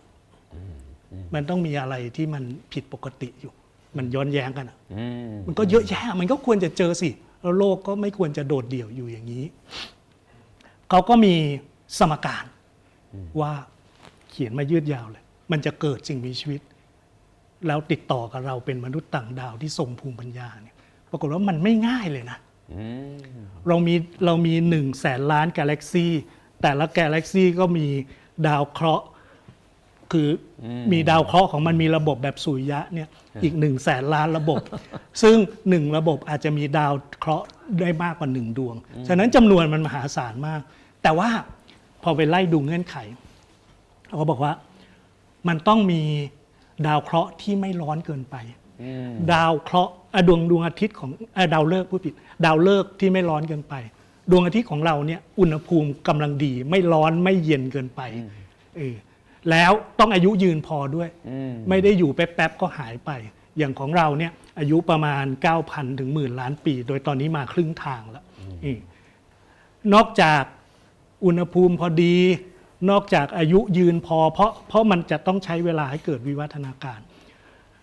แล้วมันต้องโชคดีที่ดาวเคราะห์อยู่ห่างพอสมควร ก็ยกตัวอย่างระบบสุริยะเราเนี่ยโอกาสจะเกิดสิ่งมีชีวิตได้มีแค่โลกกับดาวอังคาร เขาเรียกเป็น ha- habitable habitat Habitable เออ habitable zone อะมันก็กินแค่เนี้ยคือถ้าเข้าไปถึงดาวศุกร์ปุ๊บใกล้เกินร้อนอืมถ้าห่างจากดาวอังคารไปหนาวไปหนาวเกินลำบาก แล้วของของระบบสุริยะพบว่าพอผัดจากดาวอังคารไปปุ๊บ มันกลายเป็นดาวเคราะห์แก๊ส ไม่มีหิน เป็นแกนกลางก็อยู่ลำบาก แต่แต่เซคันแกสมมุติมีมนุษย์ต่างดาวที่บินขึ้นบินลงระหว่างชั้นเมฆอะไรเงี้ยสนุกมาก เป็นอะไรที่แบบ รับสมองมากเออฉะนั้นมันมันมีความยากอยู่อะต้องมีดาวเคราะห์ดาวเคราะห์ต้องอุณหภูมิพอดี และจะต้องมีระยะเวลาพอนาน พอที่จะเกิดสารอินทรีย์อืมมีโปรตีนมี RNA มี DNA ซึ่งยังไม่ฟันธงอาจจะเป็น DNA ความเป็นไปได้สูงสุดตอนนี้ที่ในวงการก็ยอมรับ น่าจะเป็น RNA อืมเออเกิดขึ้น ซึ่งอาจจะเกิดขึ้นบนดาวเคราะห์นั้น หรือตกมาจาก ดาวหางอุกกาบาตก็ได้ และต้องมีเวลานานพอให้มันสร้างสิ่งมีชีวิตที่คืซัอบเหตุซ้อปันจจัยที่มันจะเป๊ะเนี่ยมันไม่ง่ายมันไม่ยากง่ายเรามีเวลาพอแล้วเกิดสิ่งมีชีวิตที่ซับซ้อนแล้ว สิ่งมีชีวิตนั้น ต้องบังเอิญเหมือนบนโลกเนี่ยมีสิ่งมีชีวิตเยอะแยะไปหมดเลยเป็นล้านล้านๆชนิด แต่ไม่มีตัวไหนที่สร้างเครื่องมือได้ เพราะมันไม่มีมือซึ่งแบบเราอะการมีมือซึ่งสร้างเครื่องมือได้เนี่ยเป็นเป็นเป็น threshold เป็นจุดเปลี่ยนของของวิวัฒนาการอ่าแล้วยิ่งไปกว่านั้น มีไอ้สิ่งมีฉลาดแบบนี้แล้วเนี่ยมันมีแนวโน้มที่จะทำลายตัวเองด้วย เหมือนเราที่เพิ่งผ่านสงครามเย็น ซึ่งอาจจะตายกันไปทั้งโลกแล้วเนี่ยเราก็บังเอิญรอดมาได้ โชคดีมาก ซึ่งมันไม่หยุดแค่นั้น ตอนนี้รัสเซียก็บุกยูเครนแล้วสองสองฝ่ายก็มีคนถือหาง แล้วเราก็ ถึงยุคที่เราแทบไม่เชื่อนะรัสเซียซื้ออาวุธเกาหลีเหนือเว้ยมันมันมันเป็นอะไรที่แบบเฮ้ยอะไรวะนะนั่นแหละ ปัจจัยมันเยอะมาก ฉะนั้นมันก็จะตัดทอนไอ้คือทั้งจำนวกานรเกิดก็ยากต่อให้เกิดขึ้นมาแล้วเนี่ยจะวิวัฒนาการมาเป็นก็สิ่งมียากชีวิตที่ชาญฉลาดสื่อสารก็ยากก็ยากอืมแล้วถ้ามันเกิดมาแล้วฉลาดมากมันจะไม่ทำลายตัวเองก็ยากโอเคสุดท้ายมีแล้วมันจะสร้างยานอวกาศได้แล้วมาถึงเราก็ยากอีก อืมโอเค แต่ผมว่าคีย์สุดท้ายสำคัญจริงๆครัเนี่บยมันมาแล้วมันมาเห็นพฤติกรรมเรา มันอาจจะ มันอาจจะไม่อยากคบกับเราก็ได้นะกลับกลับไปอาจจะไม่เงียบๆเนี่ยพี่เออบินกลับไปเงียบจริงๆแล้วมีอยู่เยอะแยะไปหมดเลย เออจริงผมก็เลยแบบ แต่จะเริ่มจะผมจะเริ่มไร้สาระละถ้าผมจะถามว่ามันเป็นไปได้ไหมที่มันมี MIB อะแบบว่าจริง ๆ แทนเนี่ยปลอมตัวมาแล้วเอออันนี้ไร้ๆสาหัวระแย่มีตัวเล็กอยู่ข้างในเดี๋ยวผมงอกกับเป็นหนวดปลาหมึกออกมาอย่างเงี้ย เอออาจจะเสริมอะไรจะเสริมอะไร ไม่แค่บอกว่าสิ่งที่น่าตื่นเต้นคือในช่วงชีวิตพวกเราเนี่ยเอ่อน่าจะได้เห็นการแบบว่าไปสำรวจสองที่นะที่ที่มีลุ้นอะมีลุ้นว่าจะมีสิ่งมีชีวิตหรือเปล่า คือไอ้พวกเอ่อดวงจันทร์ของดาวเสาร์กับดาวพฤหัสเนี่ยที่ชื่ออันหนึงชื่อ Enceladus และอีกอันหนึงชื่อยูโรปาอ่าถ้าใครไปอยู่ยูโรปาก็จะเป็น European มีบอลมีบอลยูโรป้ามีแชบมอลเปี้ยนยูลีกมีบอลยูโรอะไรกันที่ยูโรปา คือคืออันเนี้ยมันเป็นโลกที่เอ่อยังยังไม่มีใครรู้จริงว่ามีอะไรอยู่ที่นั่น แต่ว่าจินตนาการที่ตั้งอยู่บนเอ่อความรู้ทางวิทยาศาสตร์เนี่ยไปไกลแล้วอืมก็คือว่ามันเป็นเอ่อข้างบนผิวหน้าของมันนะเป็นน้ำแข็งทั้งลูกเลย อืมแต่ว่าข้างในใจกลางมันนะมีความอุ่นอยู่ อืมมีความอุ่นที่เกิดจากการที่มันโคจรรอบไอ้พวกดาวยักษ์ยักษ์ทั้งหลายอะดาวเสาร์กับดาวพฤหัสเนี่ยเสร็จแล้วมันโคจรโคจรเอ่อเป็นวงรีไง แล้วก็มันจะมีช่วงเข้าใกล้กับช่วงออกห่าง ทีเนี้ยไอ้ช่วงเข้าใกล้ก็โดนดูดแรง ช่วงออกห่างก็โดนดูดเบา มันจะเหมือนร่างกายมันอะโดนอย่างเงี้ยอยู่ตลอดอะเหมือนผมไปจุ๊บแก้มคุณเอ๋แล้วเดี๋ยวดูดแรงเดี๋ยวดูดเบาอะไรอย่างเงี้ยหน้าคุณเอ๋ก็จะค่อยๆร้อนขึ้นเรื่อยๆใช่ไหมไอ้ใจกลางของใจกลางของอะไร ใจกลาง ของดวงจันทร์ ของดวงจันทร์พวกเนี้ยมันก็จะค่อยๆอุ่นขึ้นเรื่อยๆ แล้วความอุ่นเนี่ยมันละลายน้ำที่อยู่ข้างในให้เป็นของเหลว ก็หมายความว่ามันเป็นเป็นโลกที่ข้างบนน่ะ เป็นเอ่อเป็นแผ่นน้ำแข็ง แล้วข้างล่างเป็นมหาสมุทรลึกลงไปเป็นเป็นหลายสิบกิโลเมตรเลยอ่าทีเนี้ยพอมีความร้อนปุ๊บมันจะมีพวกแร่ธาตุอะไรที่ปุดปุดปุดปุดขึ้นมาจากใจกลางดาวได้ แล้วถ้าเราดูอย่างที่โลกเราอะมันก็จะมีสิ่งมีชีวิตที่อยู่ใต้ทะเลลึกที่ไม่มีแสงเลยแต่ระบบนิเวศเริ่มต้นจากแร่ธาตุพวกนี้ที่มันปุดปุดออกมา แบคทีเรียมาใช้ประโยชน์ได้ แพลงก์ต้นตัวใหญ่ขึ้นมากินแบคทีเรีย เอากุ้งปูปลาอะไรมากินเอ่อไอแพลงก์พต้วกนพวกนี้พวกนี้อีกทีอืมมีสัตว์ที่ใหญ่ขึ้นเรื่อยๆมีสิ่งมีชีวิตที่รวมร่างกับแบคทีเรียแล้วเป็นหนอนตัวยาวๆ มีเหงือกสีแดงๆออกมา แล้วก็แบบ กรองอาหารจากน้ำกินได้ โดยใช้อาศัยแบคทีเรียที่เป็นพันธมิตรกับมันอะไรเงี้ยเขาก็จินตนาการว่าระบบนิเวศทำนองเนี้ยอาจจะเกิดขึ้นใต้ทะเลของบรรดาดวงจันทร์พวกนี้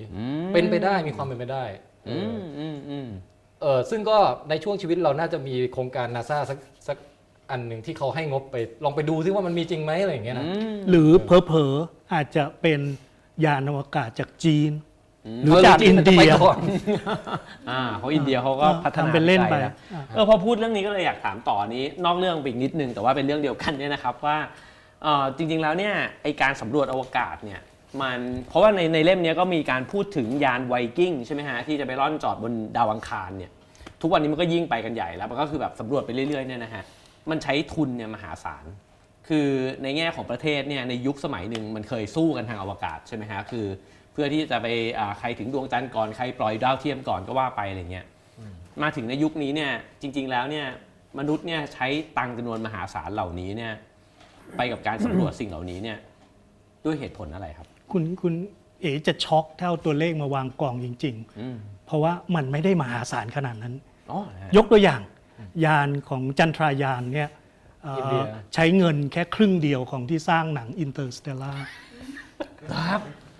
มันแสดงสองอย่างอะมันแสดงว่าเทคโนโลยีเราดีขึ้น แล้วเราสร้างยานอวกาศด้วยต้นทุนที่ถูกลงมาก นี่แสดงหนึ่งอย่างนะ อีกหนึ่งอย่างก็คือราคาในการสร้างหนังฮอลลีวูดแม่งบ้าบอชิบหายเออเออเออให้ค่าตัวร้อยล้านเหรียญอะไรเงี้ยไร้สาระใช่ไหมปรากฏว่ายานอวกาศจริง ๆ มันถูกกว่าไอ้หนังอะครึ่งหนึ่ง โอ้แค่ 50%เอง โอ้และงบของเยอะของโครงการอพอลโล อ่า ทั้งโครงการนะ ประมาณ 13 ปีเนี่ย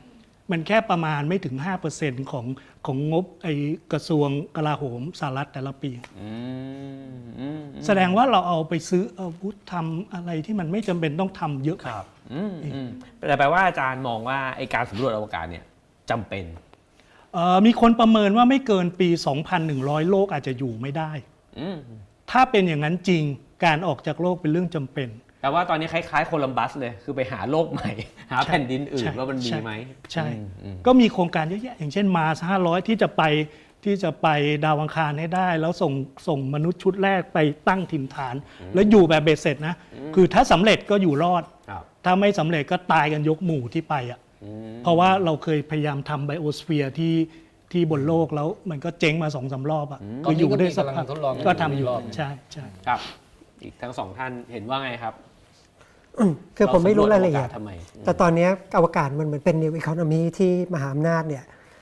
แข่งกันขึ้นไป เพราะว่ามองว่าเป็นอนาคตของธุรกิจอืมเออเป็นเรื่องคือผมจำรายละเอียดไม่ได้นะแต่มันจะเป็นพวกเหมืองพวกอะไรต่างๆ ซึ่งก็มองว่าเนี่ยมันคือการอยู่รอดแล้วก็ ใครขึ้นไปก่อนคนนั้นก็จะได้ตักตวงมากกว่าครับไอเดียมันเหมือนกับยุคหนึ่งที่สมัยที่ยุโรปแข่งกันล่าอาณานิคม เพื่อไปหาทรัพยากรอืมโอประเด็นคล้ายกันเนี่ยอะคือเป็นไปได้ว่ามันอาจจะมีแร่ธาตุบางอย่างที่อาจจะ คือตอนเนี้ยเาาใช้มันได้ด้วยมันมองในแง่แบบการทำเงินละอืมโอเคครับอะแทนครับอืมขอคำถามอีกรอบหนึ่งครับ เราสำรวจอวกาศไปทำไมทำไมต้องแย่งกันสำรวจอวกาศโอ้จริง ๆ มันก็ถ้าถ้าเอาจาก มันโอ้โหมันคำคำตอบมันมีหลายมิติเนาะอย่างถ้าถ้าเป็นสมัยให้นึกก่อนไหมจัพี่ขั้นเวลาให้ไหมเอาเอาเลยครับพี่เอ่อเวลาเราพูดถึงอวกาศเนี่ยเรานึกถึงอะไรที่มันไกลโพ้นแล้วก็ไม่มีประโยชน์โดยตรงกับเรา แต่จริง ๆ แล้วสิ่ง ซึ่งคนส่วนใหญ่ไม่รู้เลยว่า เทคโนโลยีในชีวิตประจำวัน ผลิตภัณฑ์ในชีวิตประจำวันเนี่ยหลายอย่างมันเกิด เพราะว่าเราต้องทำสเปซเทคโนโลยีถ้าไม่มีสเปซเทคโนโลยีมันไม่เกิด ยกตัวอย่างอาหารฟรีดได ที่มีมีในในร้านสะดวกซื้อเนี่ยมันเกิดเพราะว่ามันต้องเอาไปในอวกาศทำให้มันมีโหลดน้ำหนักเบาที่สุด แต่ยังมีคุณค่ายังมีอะไรเหมือนเดิม ฉะนั้นมันใช้วิธีการเตรียมอาหารแบบเดิมไม่ได้เลย จนต้องใช้วิธีใหม่ล่าสุดคิดขึ้นมาคือ freeze dry เป็นวิธีซึ่งเตรียมอาหารเพื่อไปอวคือมันกาได้ศความรู้ได้นวัตกรรมใหม่ ๆ มาด้วย ระหว่างแล้วไม่ใช่ทางแค่นี้ ใกล้ตัวกว่านั้นอีก ถ้าคนที่มีรถอาจจะมีไอใบซึ่ง ไว้หน้ารถข้างรถกันความร้อนเนาะอะเออพวกนั้นอะก็เป็นใบซึ่งจึงเป็นเป็นอุปกรณ์เป็นแมทเทียลที่ครั้งแรกใช้ในอวกาศก่อน เพื่อสะท้อนความร้อนไม่ให้ยานอวกาศมันร้อนอ๋อสุดท้ายก็ผลิตเป็นแมสได้ราคาถูกอืมก็ใช้บนโลกใไหครับใบที่เป็นไอ้ไอ้ที่ที่ม้วนพับอ่ามวนมวนๆแล้วก็อ๋อเปิดแล้วใหญ่ขึ้นแล้วก็มีมีคล้ายๆอลูมิเนียมอ๋ออะโอเคหรือเวลาเกิดเกิดพวกเอ่ออุบัติเหตุครั้งใหญ่อะไรแล้วจะเห็นว่าคนลงมาแล้วเขาก็จะมีผ้าคล้ายๆผ้าห่มที่เป็นเงินเงินๆนะอ่าอ่าตัวนั้นก็คือเป็นวัสดุซึ่งใช้คลุมอ๋อจริงด้านเพราะนว่าอกยานอวเออกาศ เคยไปดูเอ่อพิพิธภัณฑ์อันหนึ่งแล้วเขาแสดงไอ้เรื่องไอ้เรื่องการไปใช้ชีวิตในอวกาศ สิ่งหนึ่งที่มันสำคัญมากคือวิธีพับว่าพับยานอะพับ origami เตียงอะพับอะไรพวกเนี้ยใช่ยังไงนะฮะมันสำคัญมาก ของแพหมมอก็เพิร์มี อ่าแพมเพิร์ที่ใช้กับผู้ใหญ่ อืมก็ใช้เจลซึ่งคุณเอ๋ใช้น้ำหนักไหมเบามาก ยังครับยังครับ เอ้าตอบตอบ โอ้ยเอาถ่วงเวลาเสร็จแล้วเหรอ เอ่ออีกอันอันสุดท้ายอันสุดท้าย ระบบหมุนเวียนน้ำในอวกาศเนี่ยในชุดมนุษย์อวกาศที่ออกไปปฏิบัติการนอกยานเนี่ยมันต้องมีระบบหมุนเวียนน้ำมันดึงอวกาศซึ่งหายใจออกมาเนี่ยแล้วดึงน้ำกลับมาใช้ รวมทั้งในฉี่ด้วย ครับ อืมอืมซึ่งมันต้องสกัดประสิทธิภาพต้องสูงมากอะเป็นน้ำแทบจะบริสุทธิ์เลย อาจจะจำเป็นสำหรับในอนาคตอีกไม่กี่ปีบนโลกนี้ คำเพราะคำว่า ตอบของอาจารย์นี่มันเหมือนสงครามอะเพราะว่าสงครามมันก็สร้างเทคโนโลยีเยอะเลยนะฮะอืมแต่เราไม่จำเป็นต้องสร้างสงคราม ครับผม เออครับ ครับ ผมจะลิสต์ไปเรื่อย ๆ แล้วกันนะครับ โดยไม่รู้ว่าจะไปจบที่ไหนนะฮะเออ ก็ อันดับแรกเห็นด้วยพี่ชินเรื่องว่าจริง ๆ แล้วงบอวกาศอะเอ่อถ้าคุณบอกว่าโอ๊ยทำไมไม่เอางบ ตรงนี้เยอะแยะเนี่ยมาช่วยผู้คนบนโลกก่อนอะไรเงี้ยเราก็จะสามารถเถียงกลับได้อย่างคลาสสิกเหมือนทุกครั้งว่าแบบเอองบทหารนี่มันเยอะกว่า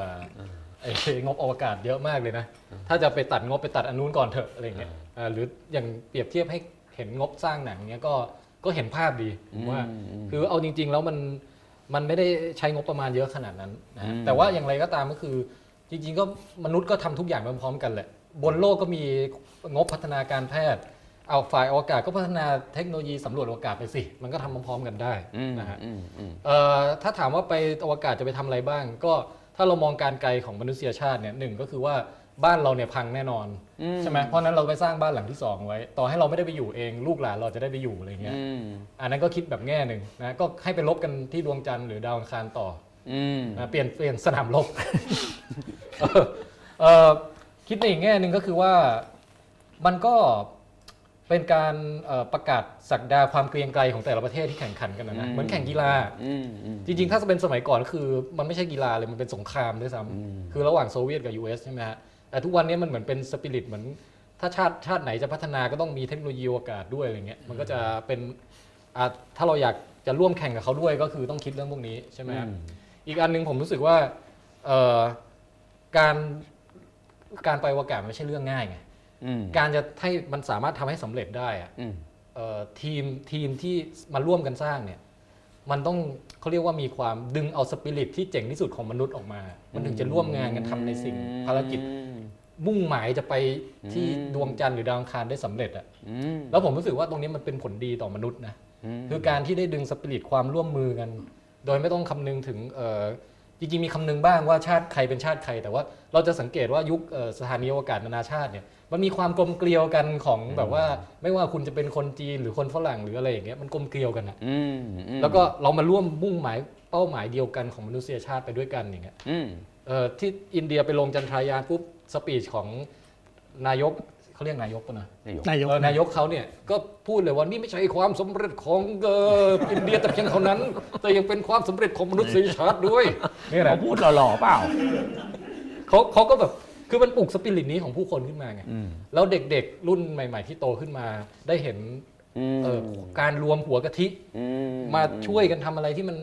ไม่ได้เอาไปเป็นอาวุธสงครามอะอ่ามันก็จะนำไปสู่เด็กที่เกิดแรงบันดาลใจว่าอืมเฮ้ย วิทยาศาสตร์มันเจ๋งว่ามันพามนุษย์ไปได้ไกลอืมเรามาเรียนเลขเรามาเรียนฟิสิกส์เรามาเรียนเคมีเรียนชีวะกันดีกว่าอย่างเงี้ยอ่าแล้วมันก็แบบเสริมกันไปเสริมกันมาอ่าฮอลลีวูดก็ได้ไอเดียไปสร้างหนังโอเคโอเคคนนักนักวิทย์ก็ไปดูหนังแล้วเกิดไอเดียมาประดิษฐ์ของจริงอะไรเงี้ยอ่ามัมันวนเป็นลูปเห็นภาที่พเห็นภาพพามนุษย์ไปไกลขึ้อืนมเรื่อยอืมโอ้เห็นหลายมุมมากเลยโอเคครับ เดี๋ยวจะให้ถามคำถามแล้วนะครับ ผมถามคำถามสุดท้ายก็คือว่าจริงๆแล้วเนี่ยที่เราคุยกันมาเนี่ยมันจะเห็นสองเหลี่ยม คือไอความรู้ทางอวกาศเนี่ยมันอาจจะสร้างข้อรับรู้เนี่ยสองอย่างด้วยกันอันที่หนึ่งก็คือว่าเฮ้ยมันมีบ้านหลังเดียวนะ แต่คุยคุยกันไปก็มันก็มีโอกาสนะที่เราจะไปตั้งบ้านใหม่ได้ หรือเออเรารู้สึกว่าอวกาศมันกว้างใหญ่ไพศาลมีดาวมากมายเต็มหมดเราเป็นฝุ่นธุลีไม่สำคัญเลย แต่ในขณะเดียวกันก็เอ๊ะตัวเราก็สำคัญนะกับการที่จะทำความเข้าใจจักรวาลอะไรเงี้นะครับ คือกำลังคิดว่าไอ้ความรู้เหล่านี้เนี่ยมันอยู่ที่ว่าคนเล่าคนที่จะพลิกมุมเนี่ยมันจะพลิกในในมุมไหนกันแน่ ผมถามคำถามว่า ทุกวันนี้เนี่ยไอ้ประเด็นสำคัญที่มนุษย์โลกมันคุยกันอยู่ก็คือว่าเราทำลายโลกไปเนี่ยไปเยอะมากแล้ว สิ่งแวดล้อมมันกำลังจะพังมันพังไปเรื่อยๆเมื่อกี้แทนบอกว่ามันแทบจะไม่ไม่มีทางที่จะแบบอยู่รอดไปได้โลกมันจะเจ๊งแน่เนี่ยตกลงแล้วเนี่ยความรู้ทางอวกาศเหล่านี้เนี่ยออมันทำให้เรารู้สึกว่าเอ้ยจริง ๆ ผมรู้สึกว่าถ้ามันแบบเราไม่มีความหมายขนาดนั้นโองกล่าสก็ใหญ่ไปสายขนาดนั้นก็ เอาให้เต็มที่ สูบกินทรัพยากรกันเราก็เดี๋ยวแป๊บหนึ่งเราก็ตายแล้ว อย่างนั้นไหมหรือมันเป็นอีกด้านหนึ่งว่า เออเฮ้ยแต่ก็ต้องเราก็มีความหวังในการดูแลโลกตกลงมันยังไงกันแน่ อืมเราต้องดูแลโลกไหมอืมถ้ากลับไปสู่สปิริตของที่คุณคาร์เซเกนเขาบรรยายเกี่ยวกับเพลบลูดอทอะมันก็จะปลุกให้เราเกิดความเขาเรียกไงนะ ถ่อมเนื้อถ่อมตนอืมเอ่อแล้วก็เห็นอกเห็นใจเพื่อนร่วมยานอวกาศที่เรียกว่าโลกอืมลำเล็กๆลำเนี้ยว่าเราอยู่ด้วยกันเราต้องเกื้อกูลกัน เราต้องแบบว่าเอ่อดูแลมันให้ดี เพราะว่ารอบๆเนี่ยเป็นแต่มีแต่สีดำไม่มีใครมาช่วยแน่นอนอะไรอย่างเงี้ยอืมผมว่ามันก็นำกลับมาสู่ความล้ำลึกที่เอ่อทำให้เกิดความรักความเห็นอกเห็นใจขึ้นมาในหัวใจเราได้นะอืม ถึงแม้ว่ามองออกไปจะมีแต่ความเวิ้งว้างว่างเปล่ามันยิ่งทำให้เราต้องรักกันมากขึ้นอย่างเงี้ยอืมก็มองแบบนี้ก็ได้เหมือนกันอืมอืมครับหมอเอ้วครับอืมคือผมมองว่าคือชีวิตมนุษย์เนี่ยสั้นหมายถึงว่าเมื่อเทียบกับความเป็นไปของโลกอะไรต่างๆเอ่อวิธีคิดของคน generation หนึ่งมันก็จะไม่เหมือนอีก generation หนึ่งคือตอนเนี้ยเห็นได้ชัดเลยว่า generation เด็กเนี่ยที่เด็กกว่าเราเนี่ยมันค่อนข้างชัดเจนว่าทิศทางมันไปทางไหนแล้วผมเชื่อว่าไอ้ตรงเนี้ยมันจะก่อตัวมากขึ้นเรื่อยๆเอ่อแล้วก็ คืออย่างเช่น คือส่วนหนึ่งก็การดูแลโลกเนี่ยมันก็จำเป็น แต่ว่าถึงจุดหนึ่งผมเชื่อว่าคนเนี่ย generation ถัดไปจะรู้แน่นอนว่าสุดท้ายเนี่ยโลกก็อยู่ไม่ได้ ด้วยทรัพยากรต่างๆ ที่มีอยู่ แล้วก็การพยายามที่จะไป colonize ที่ต่างๆเนี่ยมันก็จะเป็นเป็นสิ่งที่ค่อยๆ เป็น norm ของ generation มากขึ้นเรื่อยๆ ว่าเหมือนเป็นเป้าหมายของแต่ละ generation แล้วผมเชื่อว่าถึงจุดหนึ่งเนี่ยมันก็จะเป็นอะไรที่เป็นเป็นความเชื่อของของยุคสมัยไปเลยว่าเอ้ยเราจะไปกันเราจะไปกันอโอ้ น่าสนใจครับ ครับอาจารย์จินนะครับมองไงมีครับใครเคยสงสัยไหมครับว่าโครงการอพอลโลเนี่ยส่งคนไปเหยียบดวงจันทร์เกือบเกือบสองโหล แล้วอยู่ดีๆ ก็จบไปไม่ทำต่ออมเพราะว่าอะไรกันแน่เออเออเคยสงสัยกันไหมตกลงมันไม่ใช่เรื่องจริงใช่ไหมฮะ เรื่องจริงเรื่องจริงเอ่อล่าสุดจันทรายานก็ยังถ่ายภาพเห็นไอ้ตำแหน่งของยานอีเกิลซึ่งซึ่งอืม จอดอยู่คือมันจอดแล้วมันก็ไม่ได้ไปไหนมันก็อยู่ตรงนั้น ทิ้งขยะ เป็นขยายเอ่ออืมทำไมครับทำไม ตอนที่ยานจันทรายานลงเสร็จเนี่ยแล้วมีการสัมภาษณ์มีการสัมภาษณ์นักวิทยาศาสตร์อเมริกันนะครับ ก็สัมภาษณ์ Neil deGrasse Tyson ซึ่งเป็นนักดาราศาสตร์คนหนึ่ง แล้วคนเนี้ยเขาก็มีความเกี่ยวข้องกับ Sagan ประมาณหนึ่งด้วย ก็คือเป็นคนซึ่งทำคอสมอสปีเอ่อชุดหลังสุดเพิ่งออกไปไม่กี่ปีเนี่ยแล้วเขาเองเนี่ยเป็นคนที่เลื่อมใส Sagan มาก crazy มาก ตอนเขาเรียนอยู่มัธยมเนี่ยเคยนั่งรถคนเดียวข้ามรัฐไปหา Sagan เพื่อเอาหนังสือไปให้เซ็นอะก็เขาบอกอย่างนี้นะเขาบอกว่าการลงเขาบอกว่าเรื่อง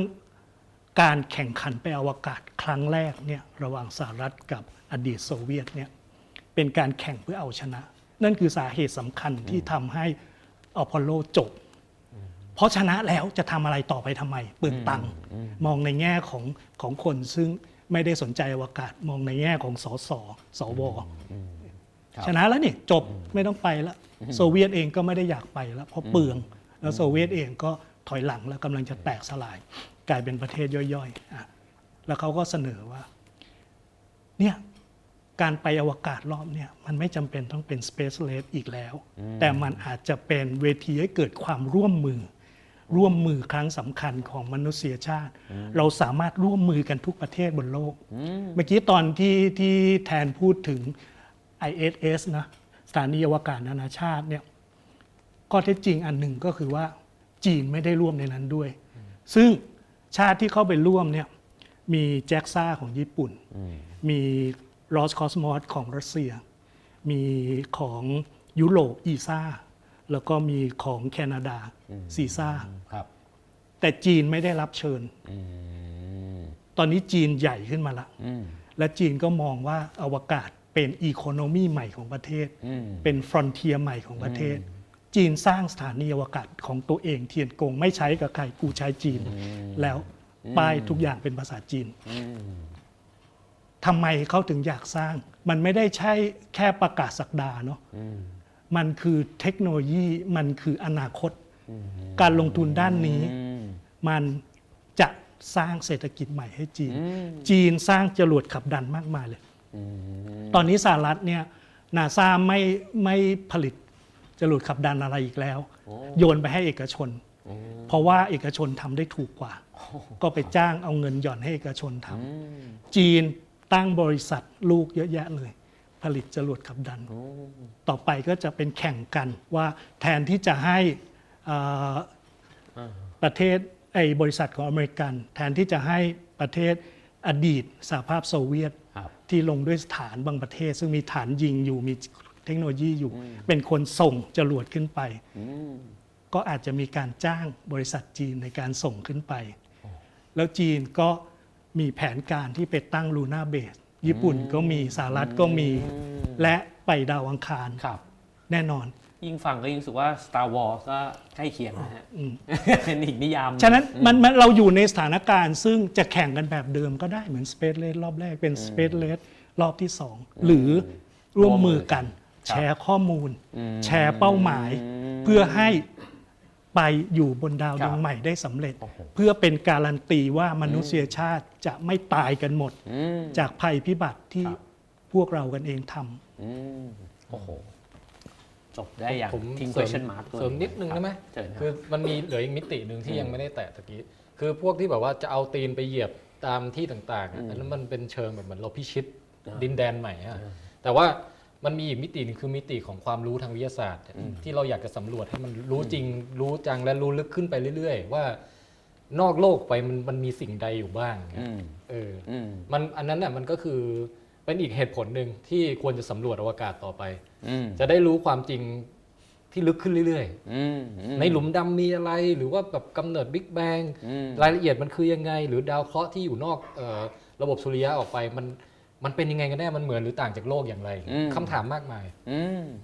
ยิงรู้สึกว่าหัวแบบว่าระเบิดมากเลยนะฮะ รู้สึกว่ามันชวนจินตนาการไปได้ไกลมาก จริงๆ ลงท้ายของทั้ง 3 ท่านในคำตอบสุดท้ายเนี่ยผมก็มีคำถามโยนไปกลางอากาศยังไม่ให้ตอบนะฮะ ว่าถ้ามนุษย์มันร่วมมือกันได้ขนาดนั้นเนี่ยในการที่จะแบบไปสำรวจไปสร้างบ้านใหม่อะไรก็ตามเนี่ยนะฮะ จริงๆแล้วมันควรจะมีสติปัญญามากพอที่จะรวมตัวกัน แล้วก็รักษาบ้านหลังเนี้ยไว้ให้ได้ถูกนะฮะแล้วก็ยังโยนกันไปถึงคำถามว่า ตกลงแล้วธรรมชาติของมนุษย์มัน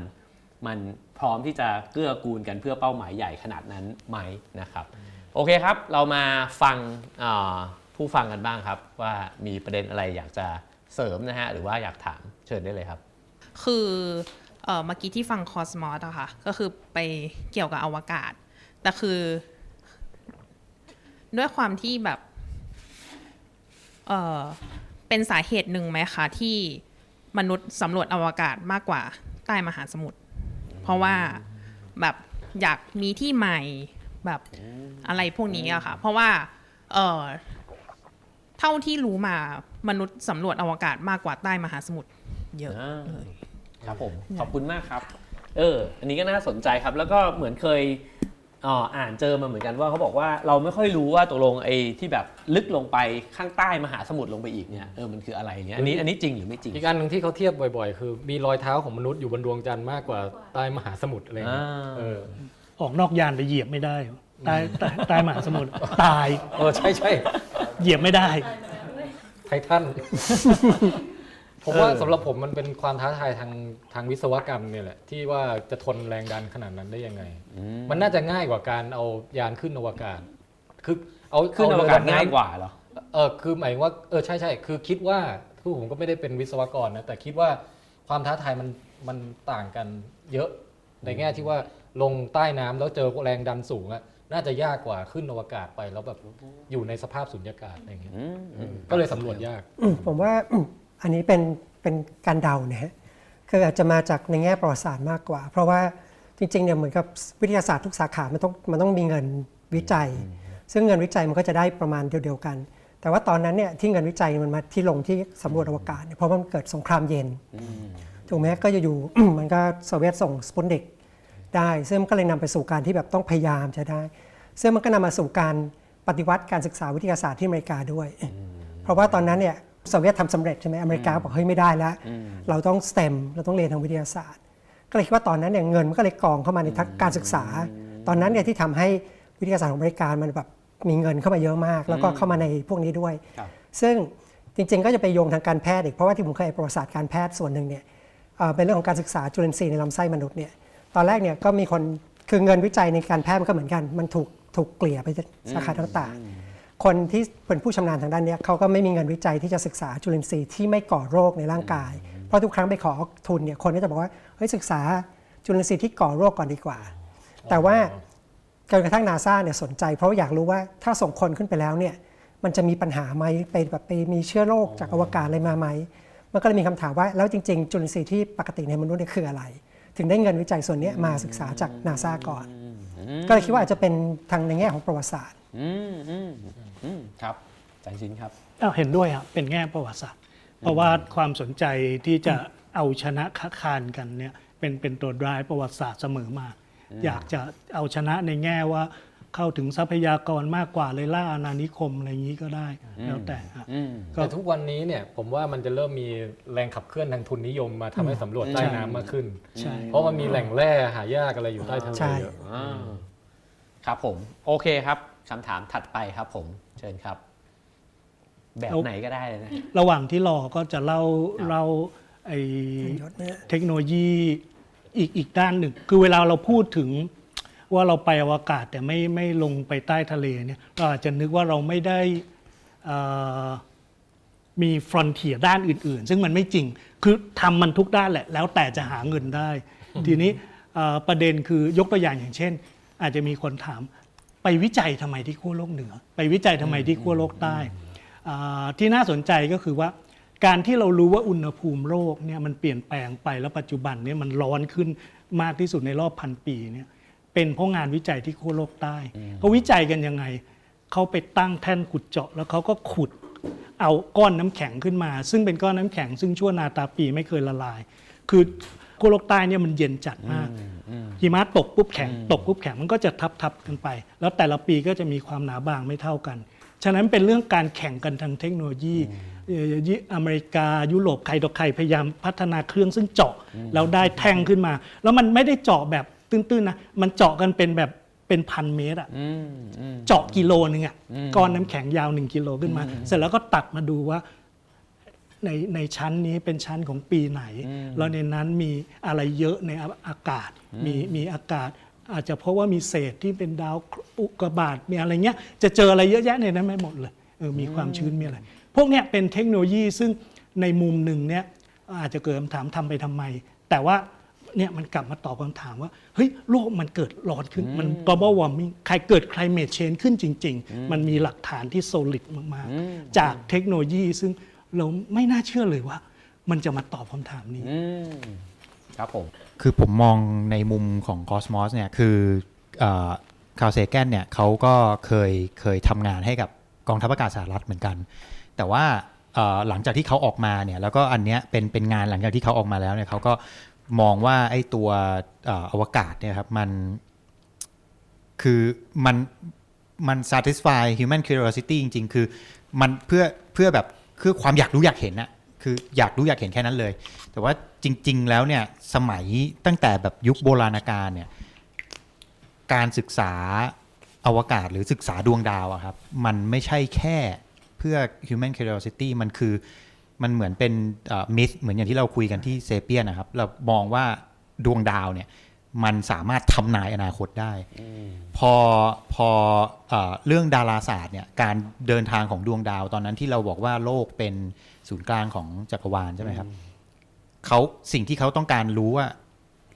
มีอย่างเดียวคืออนาคตจะคืออะไร เพื่อจะครองอำนาจนำต่อไปคนที่จะมองอันเนี้ยก็คือเป็นนักดาราศาสตร์ หรือจริง ๆ ก็คือพวกเอลเดอร์ที่เก็บข้อมูล ทีเนี้ยมันก็จะไหลมาความรู้เนี่ยเอ่อ หนึ่งในหนึ่งในสิ่งที่ผมใช้เป็นประจำก็คือสถิติ สถิติก็เกิดมาจากการเอ่อสังเกตเอาได้เอาข้อมูลของดาราศาสตร์เนี่ยแต่ว่ามันไม่ได้แค่จุดเดียวไงมันทำซ้ำๆที่จุดเดียว แล้วก็ไปเอาข้อมูลจากที่อื่น ๆ เพื่อแล้วก็มาเทียบกันมันทำให้เกิดว่าอ้าวโอเค คุณมองตรงนี้มองตรงนั้นอ้าวเฮ้ยมันคลาดเคลื่อนอย่างนั้นอย่างนี้ มันต้องมีสถิติมันต้องมีคณิตศาสตร์ในการเนี่ยมันอันเนี้ยพวกเนี้ยมันเป็นข้อมูลที่เกิดขึ้นมาไหลออกมาจากการศึกษา ดวงดาวดาราศาสตร์ไอ้อะไรอะ การที่มองว่า เอ้ย ออกไปอยู่นอกโลกไอ้มีสเปกโตสเอ่อสเปกโตสครอปีไอ้ที่แบบมองเขาเรียกว่าอะไรนะเอ่อข้างในดวงดาวมันหน้าตามันเป็นยังไงอะโอ้โหนี่คือแบบมองกันถึงขนาดนั้นนะครับ แล้วก็เอามาใช้กับงานทางการแพทย์งานเคมีงานอะไรอย่างเงี้ยอันเนี้ยมันเป็นเรื่องที่เป็นความรู้สำหรับบนโลก แล้วก็คนที่เห็นอันเนี้ย ว่ามันมีความสำคัญน่ะกลุ่มแรกๆอะคือทหาร สุดท้ายเนี่ยคนที่เอ่อใช้ประโยชน์ตรงเนี้ยมากที่สุดเนี่ยคือใช้ประหัตประหารกัน ผมคิดว่าหนึ่งในเรื่องที่เซแกนน่ะพยายามจะทำก็คือว่าเฮ้ยมันไม่ใช่จำเป็นที่จะต้องไปอยู่กับทหารอย่างเดียวนะ อันเนี้ยมันใช้สำหรับความรู้บนโลกสำหรับเพื่อให้เอ่อเสริมสร้างความเป็นอยู่ชีวิตที่ดีขึ้น แล้วก็อย่าง Pale Blue Dot เนี้ยครับ มันคือสำนึกรักบ้านเกิดอะเราเราพูดกันสำนึกรักบ้านเกิดเฮ้ยคือ ประเทศไทยก็มีสำนึกรักบ้านเกิดทำไมเราสำนึกรักบ้านเกิด เฉพาะกันในที่ประเทศอะทำไมไม่มองว่าโลกก็คือบ้านเกิดแล้วทุกคนก็คือ เราควรจะต้องสำนึกรักบ้านเกิด ก็คือโลกของเรามองในระดับที่เป็นแบบระดับแบบมนุษยชาติ ไม่ใช่มองในระดับแค่ชาติผมคิดว่าเซแกนเนี่ยพยายามอยากจะรวบรวมความแตกต่าง ที่แต่ละชนชาติชนเผ่ามี แล้วให้รวมกันว่า โอเค นี่คือสิ่งที่มนุษย์น่ะมันมีเหมือนกันแค่นั้นเองครับผมผมคิดว่าสิ่งที่เขาพยายามจะทำนอกเหนือจากการสื่อสารวิทยาศาสตร์ก็คือเรื่องเรื่องการรวม ใจของมนุษย์นะฮะอืมโอ้ขอบคุณมากครับ พูดขอบพูคุดณครับอาจารย์พูดกันถึงหนังสือ Pale Blue Dot หลายรอบนะครับครับเลยถือโอกาสโฆษณานะครับได้เลยครับสำนักพิมพ์กาลาปากอสแปลเล่มนี้อยู่อ๋อนะครับ คนแปลก็ผมเองนะครับก็รออ่านก็เดี๋ยวนะปีหน้าฮะรออ่านปีหน้าปีหครัน้าบผมครับผมจะขอสั้นๆ สักนิดนึงเพราะคิดว่าพี่เป็นจอบประเด็นยกมือที่พี่อ๋อจอบเชิญยกมือครับเชิญครับพี่จอบไอ้หนังสือคอสมอสที่เห็นตรงนี้นะฮะจริงๆเนี่ยผมอ่านมาเมื่อ 30 ปีก่อน ไม่ใช่เวอร์ชันนี้นะครับจอบรบกวนเถิบมานิดนึงไม่ใช่เวอร์ชันนี้นะฮะเป็นเวอร์ชันของมิติที่4พิมพ์อยากจะบอกว่าหนังสือเล่มเนี้ยถ้าใครไม่เคยอ่านนะครับ มันก็เหมือนกับสาเราสนใจ Sapiens ตอนเนี้ยคือมันดังมาก แล้วมันหนังสือที่มันจุดประกายให้คนในรุ่นนั้นน่ะโดยเฉพาะผมเนี่ยนะ สนใจดาราศาสตร์ คือบอกว่าไอ้เชี่ยข่าวสากเก้นไม่ทำไมแม่งเขียนได้ขนาดนี้วะคือคือ คืออยากมันไม่ใช่หนังสือธรรมดานะ ชมชมคอสมอสวิเนี่ยธีนะชมันมเป็นหวันัยงรุ่สืนอที่มันจุดประกายให้คนที่ไม่ได้สนใจวิทยาศาสตร์ ไม่ไม่ได้สนใจจินตนาการเนี่ยอืมอ่านแล้วรู้สึกว่าผมเทพจริงๆกับคนเนี้ยอืมคือถ้าเราบอกว่าเซเปียนเป็นหนังสืออืมของยุคนี้ของยุคนี้เนี่ย คอสมอสไม่เคยตายเลยอืมจนถึงบัดนี้นะครับ คือมันมันคืออยากจะบอกว่ามันมีหนังสือวิทยาศาสตร์ออกมาเยอะแยะเลยนะ แต่อันเนี้ยคือในใจตลอดเลย ถ้าบอกว่าหนึ่งในสิบหนังสือที่ผมชอบที่สุดตลอดชีวิตละเล่มนี้โอ้โหจริง ๆ คือคืออยากให้คนที่ไม่เคยอ่านอะไปลองอ่านดูแล้วจะรู้สึกว่า มันมีแรงบันดาลใจที่คุณอยากที่จะ จะเรียกว่าจินตนาการไม่รู้จบเลยนะเพราะว่าดาราศาสตร์เนี่ยคือการจินตนาการไม่รู้จบอืมอืมเล่มนี้แหละ คือสุดยอดของจินตนาการโอ้ขอบคุณมากขเลอบยครับคุณพี่จอมครับขอบคุณครับขอบคุณมากนิดเดียวครับได้ได้คอสมอสเนี่ย เป็นเล่มที่รัฐสรัฐสภาสหรัฐเขาคัดเลือกครับ เป็นหนึ่งใน 88 เล่มเขาใช้คำว่าก่อร่างสร้างอเมริกา แปลเป็นไทยว่าไม่มี 88 เล่มเนี่ยอเมริกาไม่ยิ่งใหญ่อย่างทุกวันนี้นะครับ แล้วเป็นหนังสือวิทยาศาสตร์หนึ่งในสองเล่มเท่านั้น อีกเล่มหนึ่งเป็นของเบนจามินแฟรงคินนะครับอืมก็เชิญชวนครับตีพิมพ์ครั้งที่ 4 โดยสำนักพิมพ์สารคดีครับครับควรควรอ่านอย่างยิ่งฮะ โอเค ผมถามสั้นๆ สุดท้ายเพราะว่าเดี๋ยวต้องปล่อยตัวแทนไปนะครับ กี่โมงแล้วครับเนี่ย เพราะว่าเรานั่งคุยอยู่กับนักสื่อสารวิทยาศาสตร์เนี่ยสามท่านนะฮะสี่โมงแล้วเราก็คุยถึงหนังสือสองเล่มที่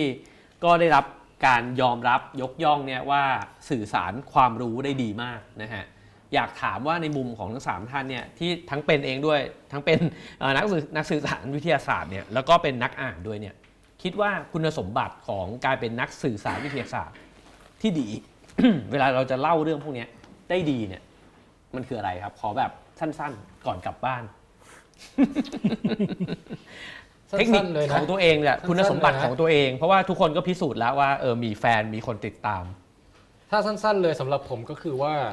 เอิ่มเนี่ยตอนนึกเนี่ยมันจะนานแต่ตอนตอบมันจะสั้นเออคืออะต้องบรรยายให้เห็นภาพ ซึ่งอันเนี้ยตัวอย่างคุณ Sagan เยอะแยะไปหมด วิธีเปรียบเทียบสเกลเวลาสเกลขนาดอะไรทั้งหลายเนี่ย แล้วก็อีกอันหนึ่งผมว่ามันต้องต้องมีเส้นเรื่องบางอย่างที่มันเอ่อไม่ไม่ใช่แต่ให้ความรู้อะแต่ว่าเหมือนกับแบบสะกิดอารมณ์บางอย่างในในใจของผู้อ่านขึ้นมาอืมด้วยอืมอืมโอเคครับของผมน่าจะมีคีย์เวิร์ดสองอัน อันหนึงก็คือ connect the dot ก็คือผูกเรื่องที่อาจจะดูไม่ไม่ไม่ใกล้เคียงกันเนี่ยให้เห็นความเชื่อมโยงกัน เสร็จแล้วเนี่ยพอเราได้ตรงนี้เสร็จแล้วเนี่ยเราก็จะมีในแง่ของทักษะการเล่า storytelling ก็คือจะต้องรู้ว่าทำยังไงมันถึงจะน่าติดตามอืมอืมครับผมครับ ก็คนจะเป็นนักเล่าเรื่องเนี่ยหนึ่งเนี่ยตัวเองต้องมีเรื่องให้เล่าเนาะฉะนั้นต้องเป็นนักอ่านอืมนำไปสู่เซ็กชันถัดไปนะครับโอ้ต้องเป็นนักอ่านต้องเป็นนักอ่านครับเมื่อมีข้อมูลในตัวเยอะพอแล้วเนี่ยสิ่งที่ต้องทำก็คือสังเคราะห์ จนเหลือปริมาณพอเหมาะ อาหารต่อให้อร่อยขนาดไหนเนี่ยถ้าเยอะไปเรากินแล้วเอียนฉะนั้นคนที่เป็นนักเล่าเรื่องที่เก่งๆเนี่ยเล่าให้พอดีคำอืมแล้วอาหารเนี่ยต้องดูผู้รับอืมถ้าตั้งเป้าว่าเป็นคนทั่วไปความยากง่ายก็ต้องจูนให้พอดีอืมเหมือนรสชาติอาหารว่าอืมถ้าเป็นคนไทยก็ต้องมีแซบๆนิดหนึ่งอะไรเงี้ยแม่งั้นคนไทยก็จะรู้สึกจืด เพราะคนไทยกินรสจัดมันทุกรส ฉะนั้นไปกินของชาวบ้านก็จืดหมดทุกชาติ เรามีของเราอร่อยชาติเดียวนะครับนั่นนั่นคืออันแรกนะครับก็ก็ตัวเองต้องมีของแล้วอันที่สองก็คือต้องรู้จักวิธีจัดแจงให้ของนั้นเนี่ยมันกระทบกลมกล่อมจิตใจกลมกล่อมอืมโอ้โหครับงั้นเราก็ไม่ควรจะมีอาหารเยอะกว่านี้ละ เดี๋ยวมันจะอิ่มเกินนะฮะ ตอนของนี้หวานก็ไหมของหวานโอเคครับ จริงๆเอ่อผมว่าโหกาลาปากอสนี่น่าจะเปิดคอร์ส สอนเรื่องการสื่อสารวิทยาศาสตร์มากเลยนอกจากไอ้คอร์สแปลนะฮะผมว่าขอบคุณครับแต่ละนนี่กำลังตั้งอยู่กำลังคิดอยู่เออกำลังคิดอยู่อันนี้น่าเรียนมากน่าเรียนมากนะครับแล้วก็วันนี้จริงๆผมว่า EP นี้สนุกมาก แล้วก็มันชวนให้หัวระเบิดมากจินตนาการไปกว้างไกล แล้วก็เห็นด้วยกับที่พี่จอบบอกว่ามันแบบโอ้โหมันพาเราไปนะฮะถึงสิ่งที่แบบว่าเราไม่ได้คิดอยู่มองเห็นอยู่ในปัจจุบันนะครับก็หวังว่าเอ่อเพื่อนๆพี่ๆในที่นี้ก็จะสนุกสนานกันนะครับก็ไปซื้อหามาอ่านกันได้นะครับสำหรับ คนที่ดูอยู่ทาง YouTube นะครับ Cosmos เล่มนี้นะครับโอเคครับ เราไปคลิกดูต่อใน EP หน้ากันนะครับ ยังมีเรื่องของการอ่านอีกนะฮะ วันนี้ก็ขอบคุณทั้งแทนไทยนะครับ ขอบคุณหมอเอล ขอบคุณอาจารย์ชิ้นนะครับ เดี๋ยวเราจะปล่อยแทนไปแต่อีกสองท่านยังอยู่นะฮะ ครับ บายบาย โอเคครับ ก็ Relationship Book Club สำหรับ EP นี้ลาไปก่อนครับ สวัสดีครับ Relationship Book Club อ่านด้วยกันมันกว่า สนับสนุนโดย ธนาคารจิตอาสา ความสุขประเทศไทย สสส และร่วมสนับสนุนโดย เพจ การตลาดวลตอน โรงพยาบาลจักษุรัตนิน และขอขอบคุณ True Digital Park เอื้อเฟื้อสถานที่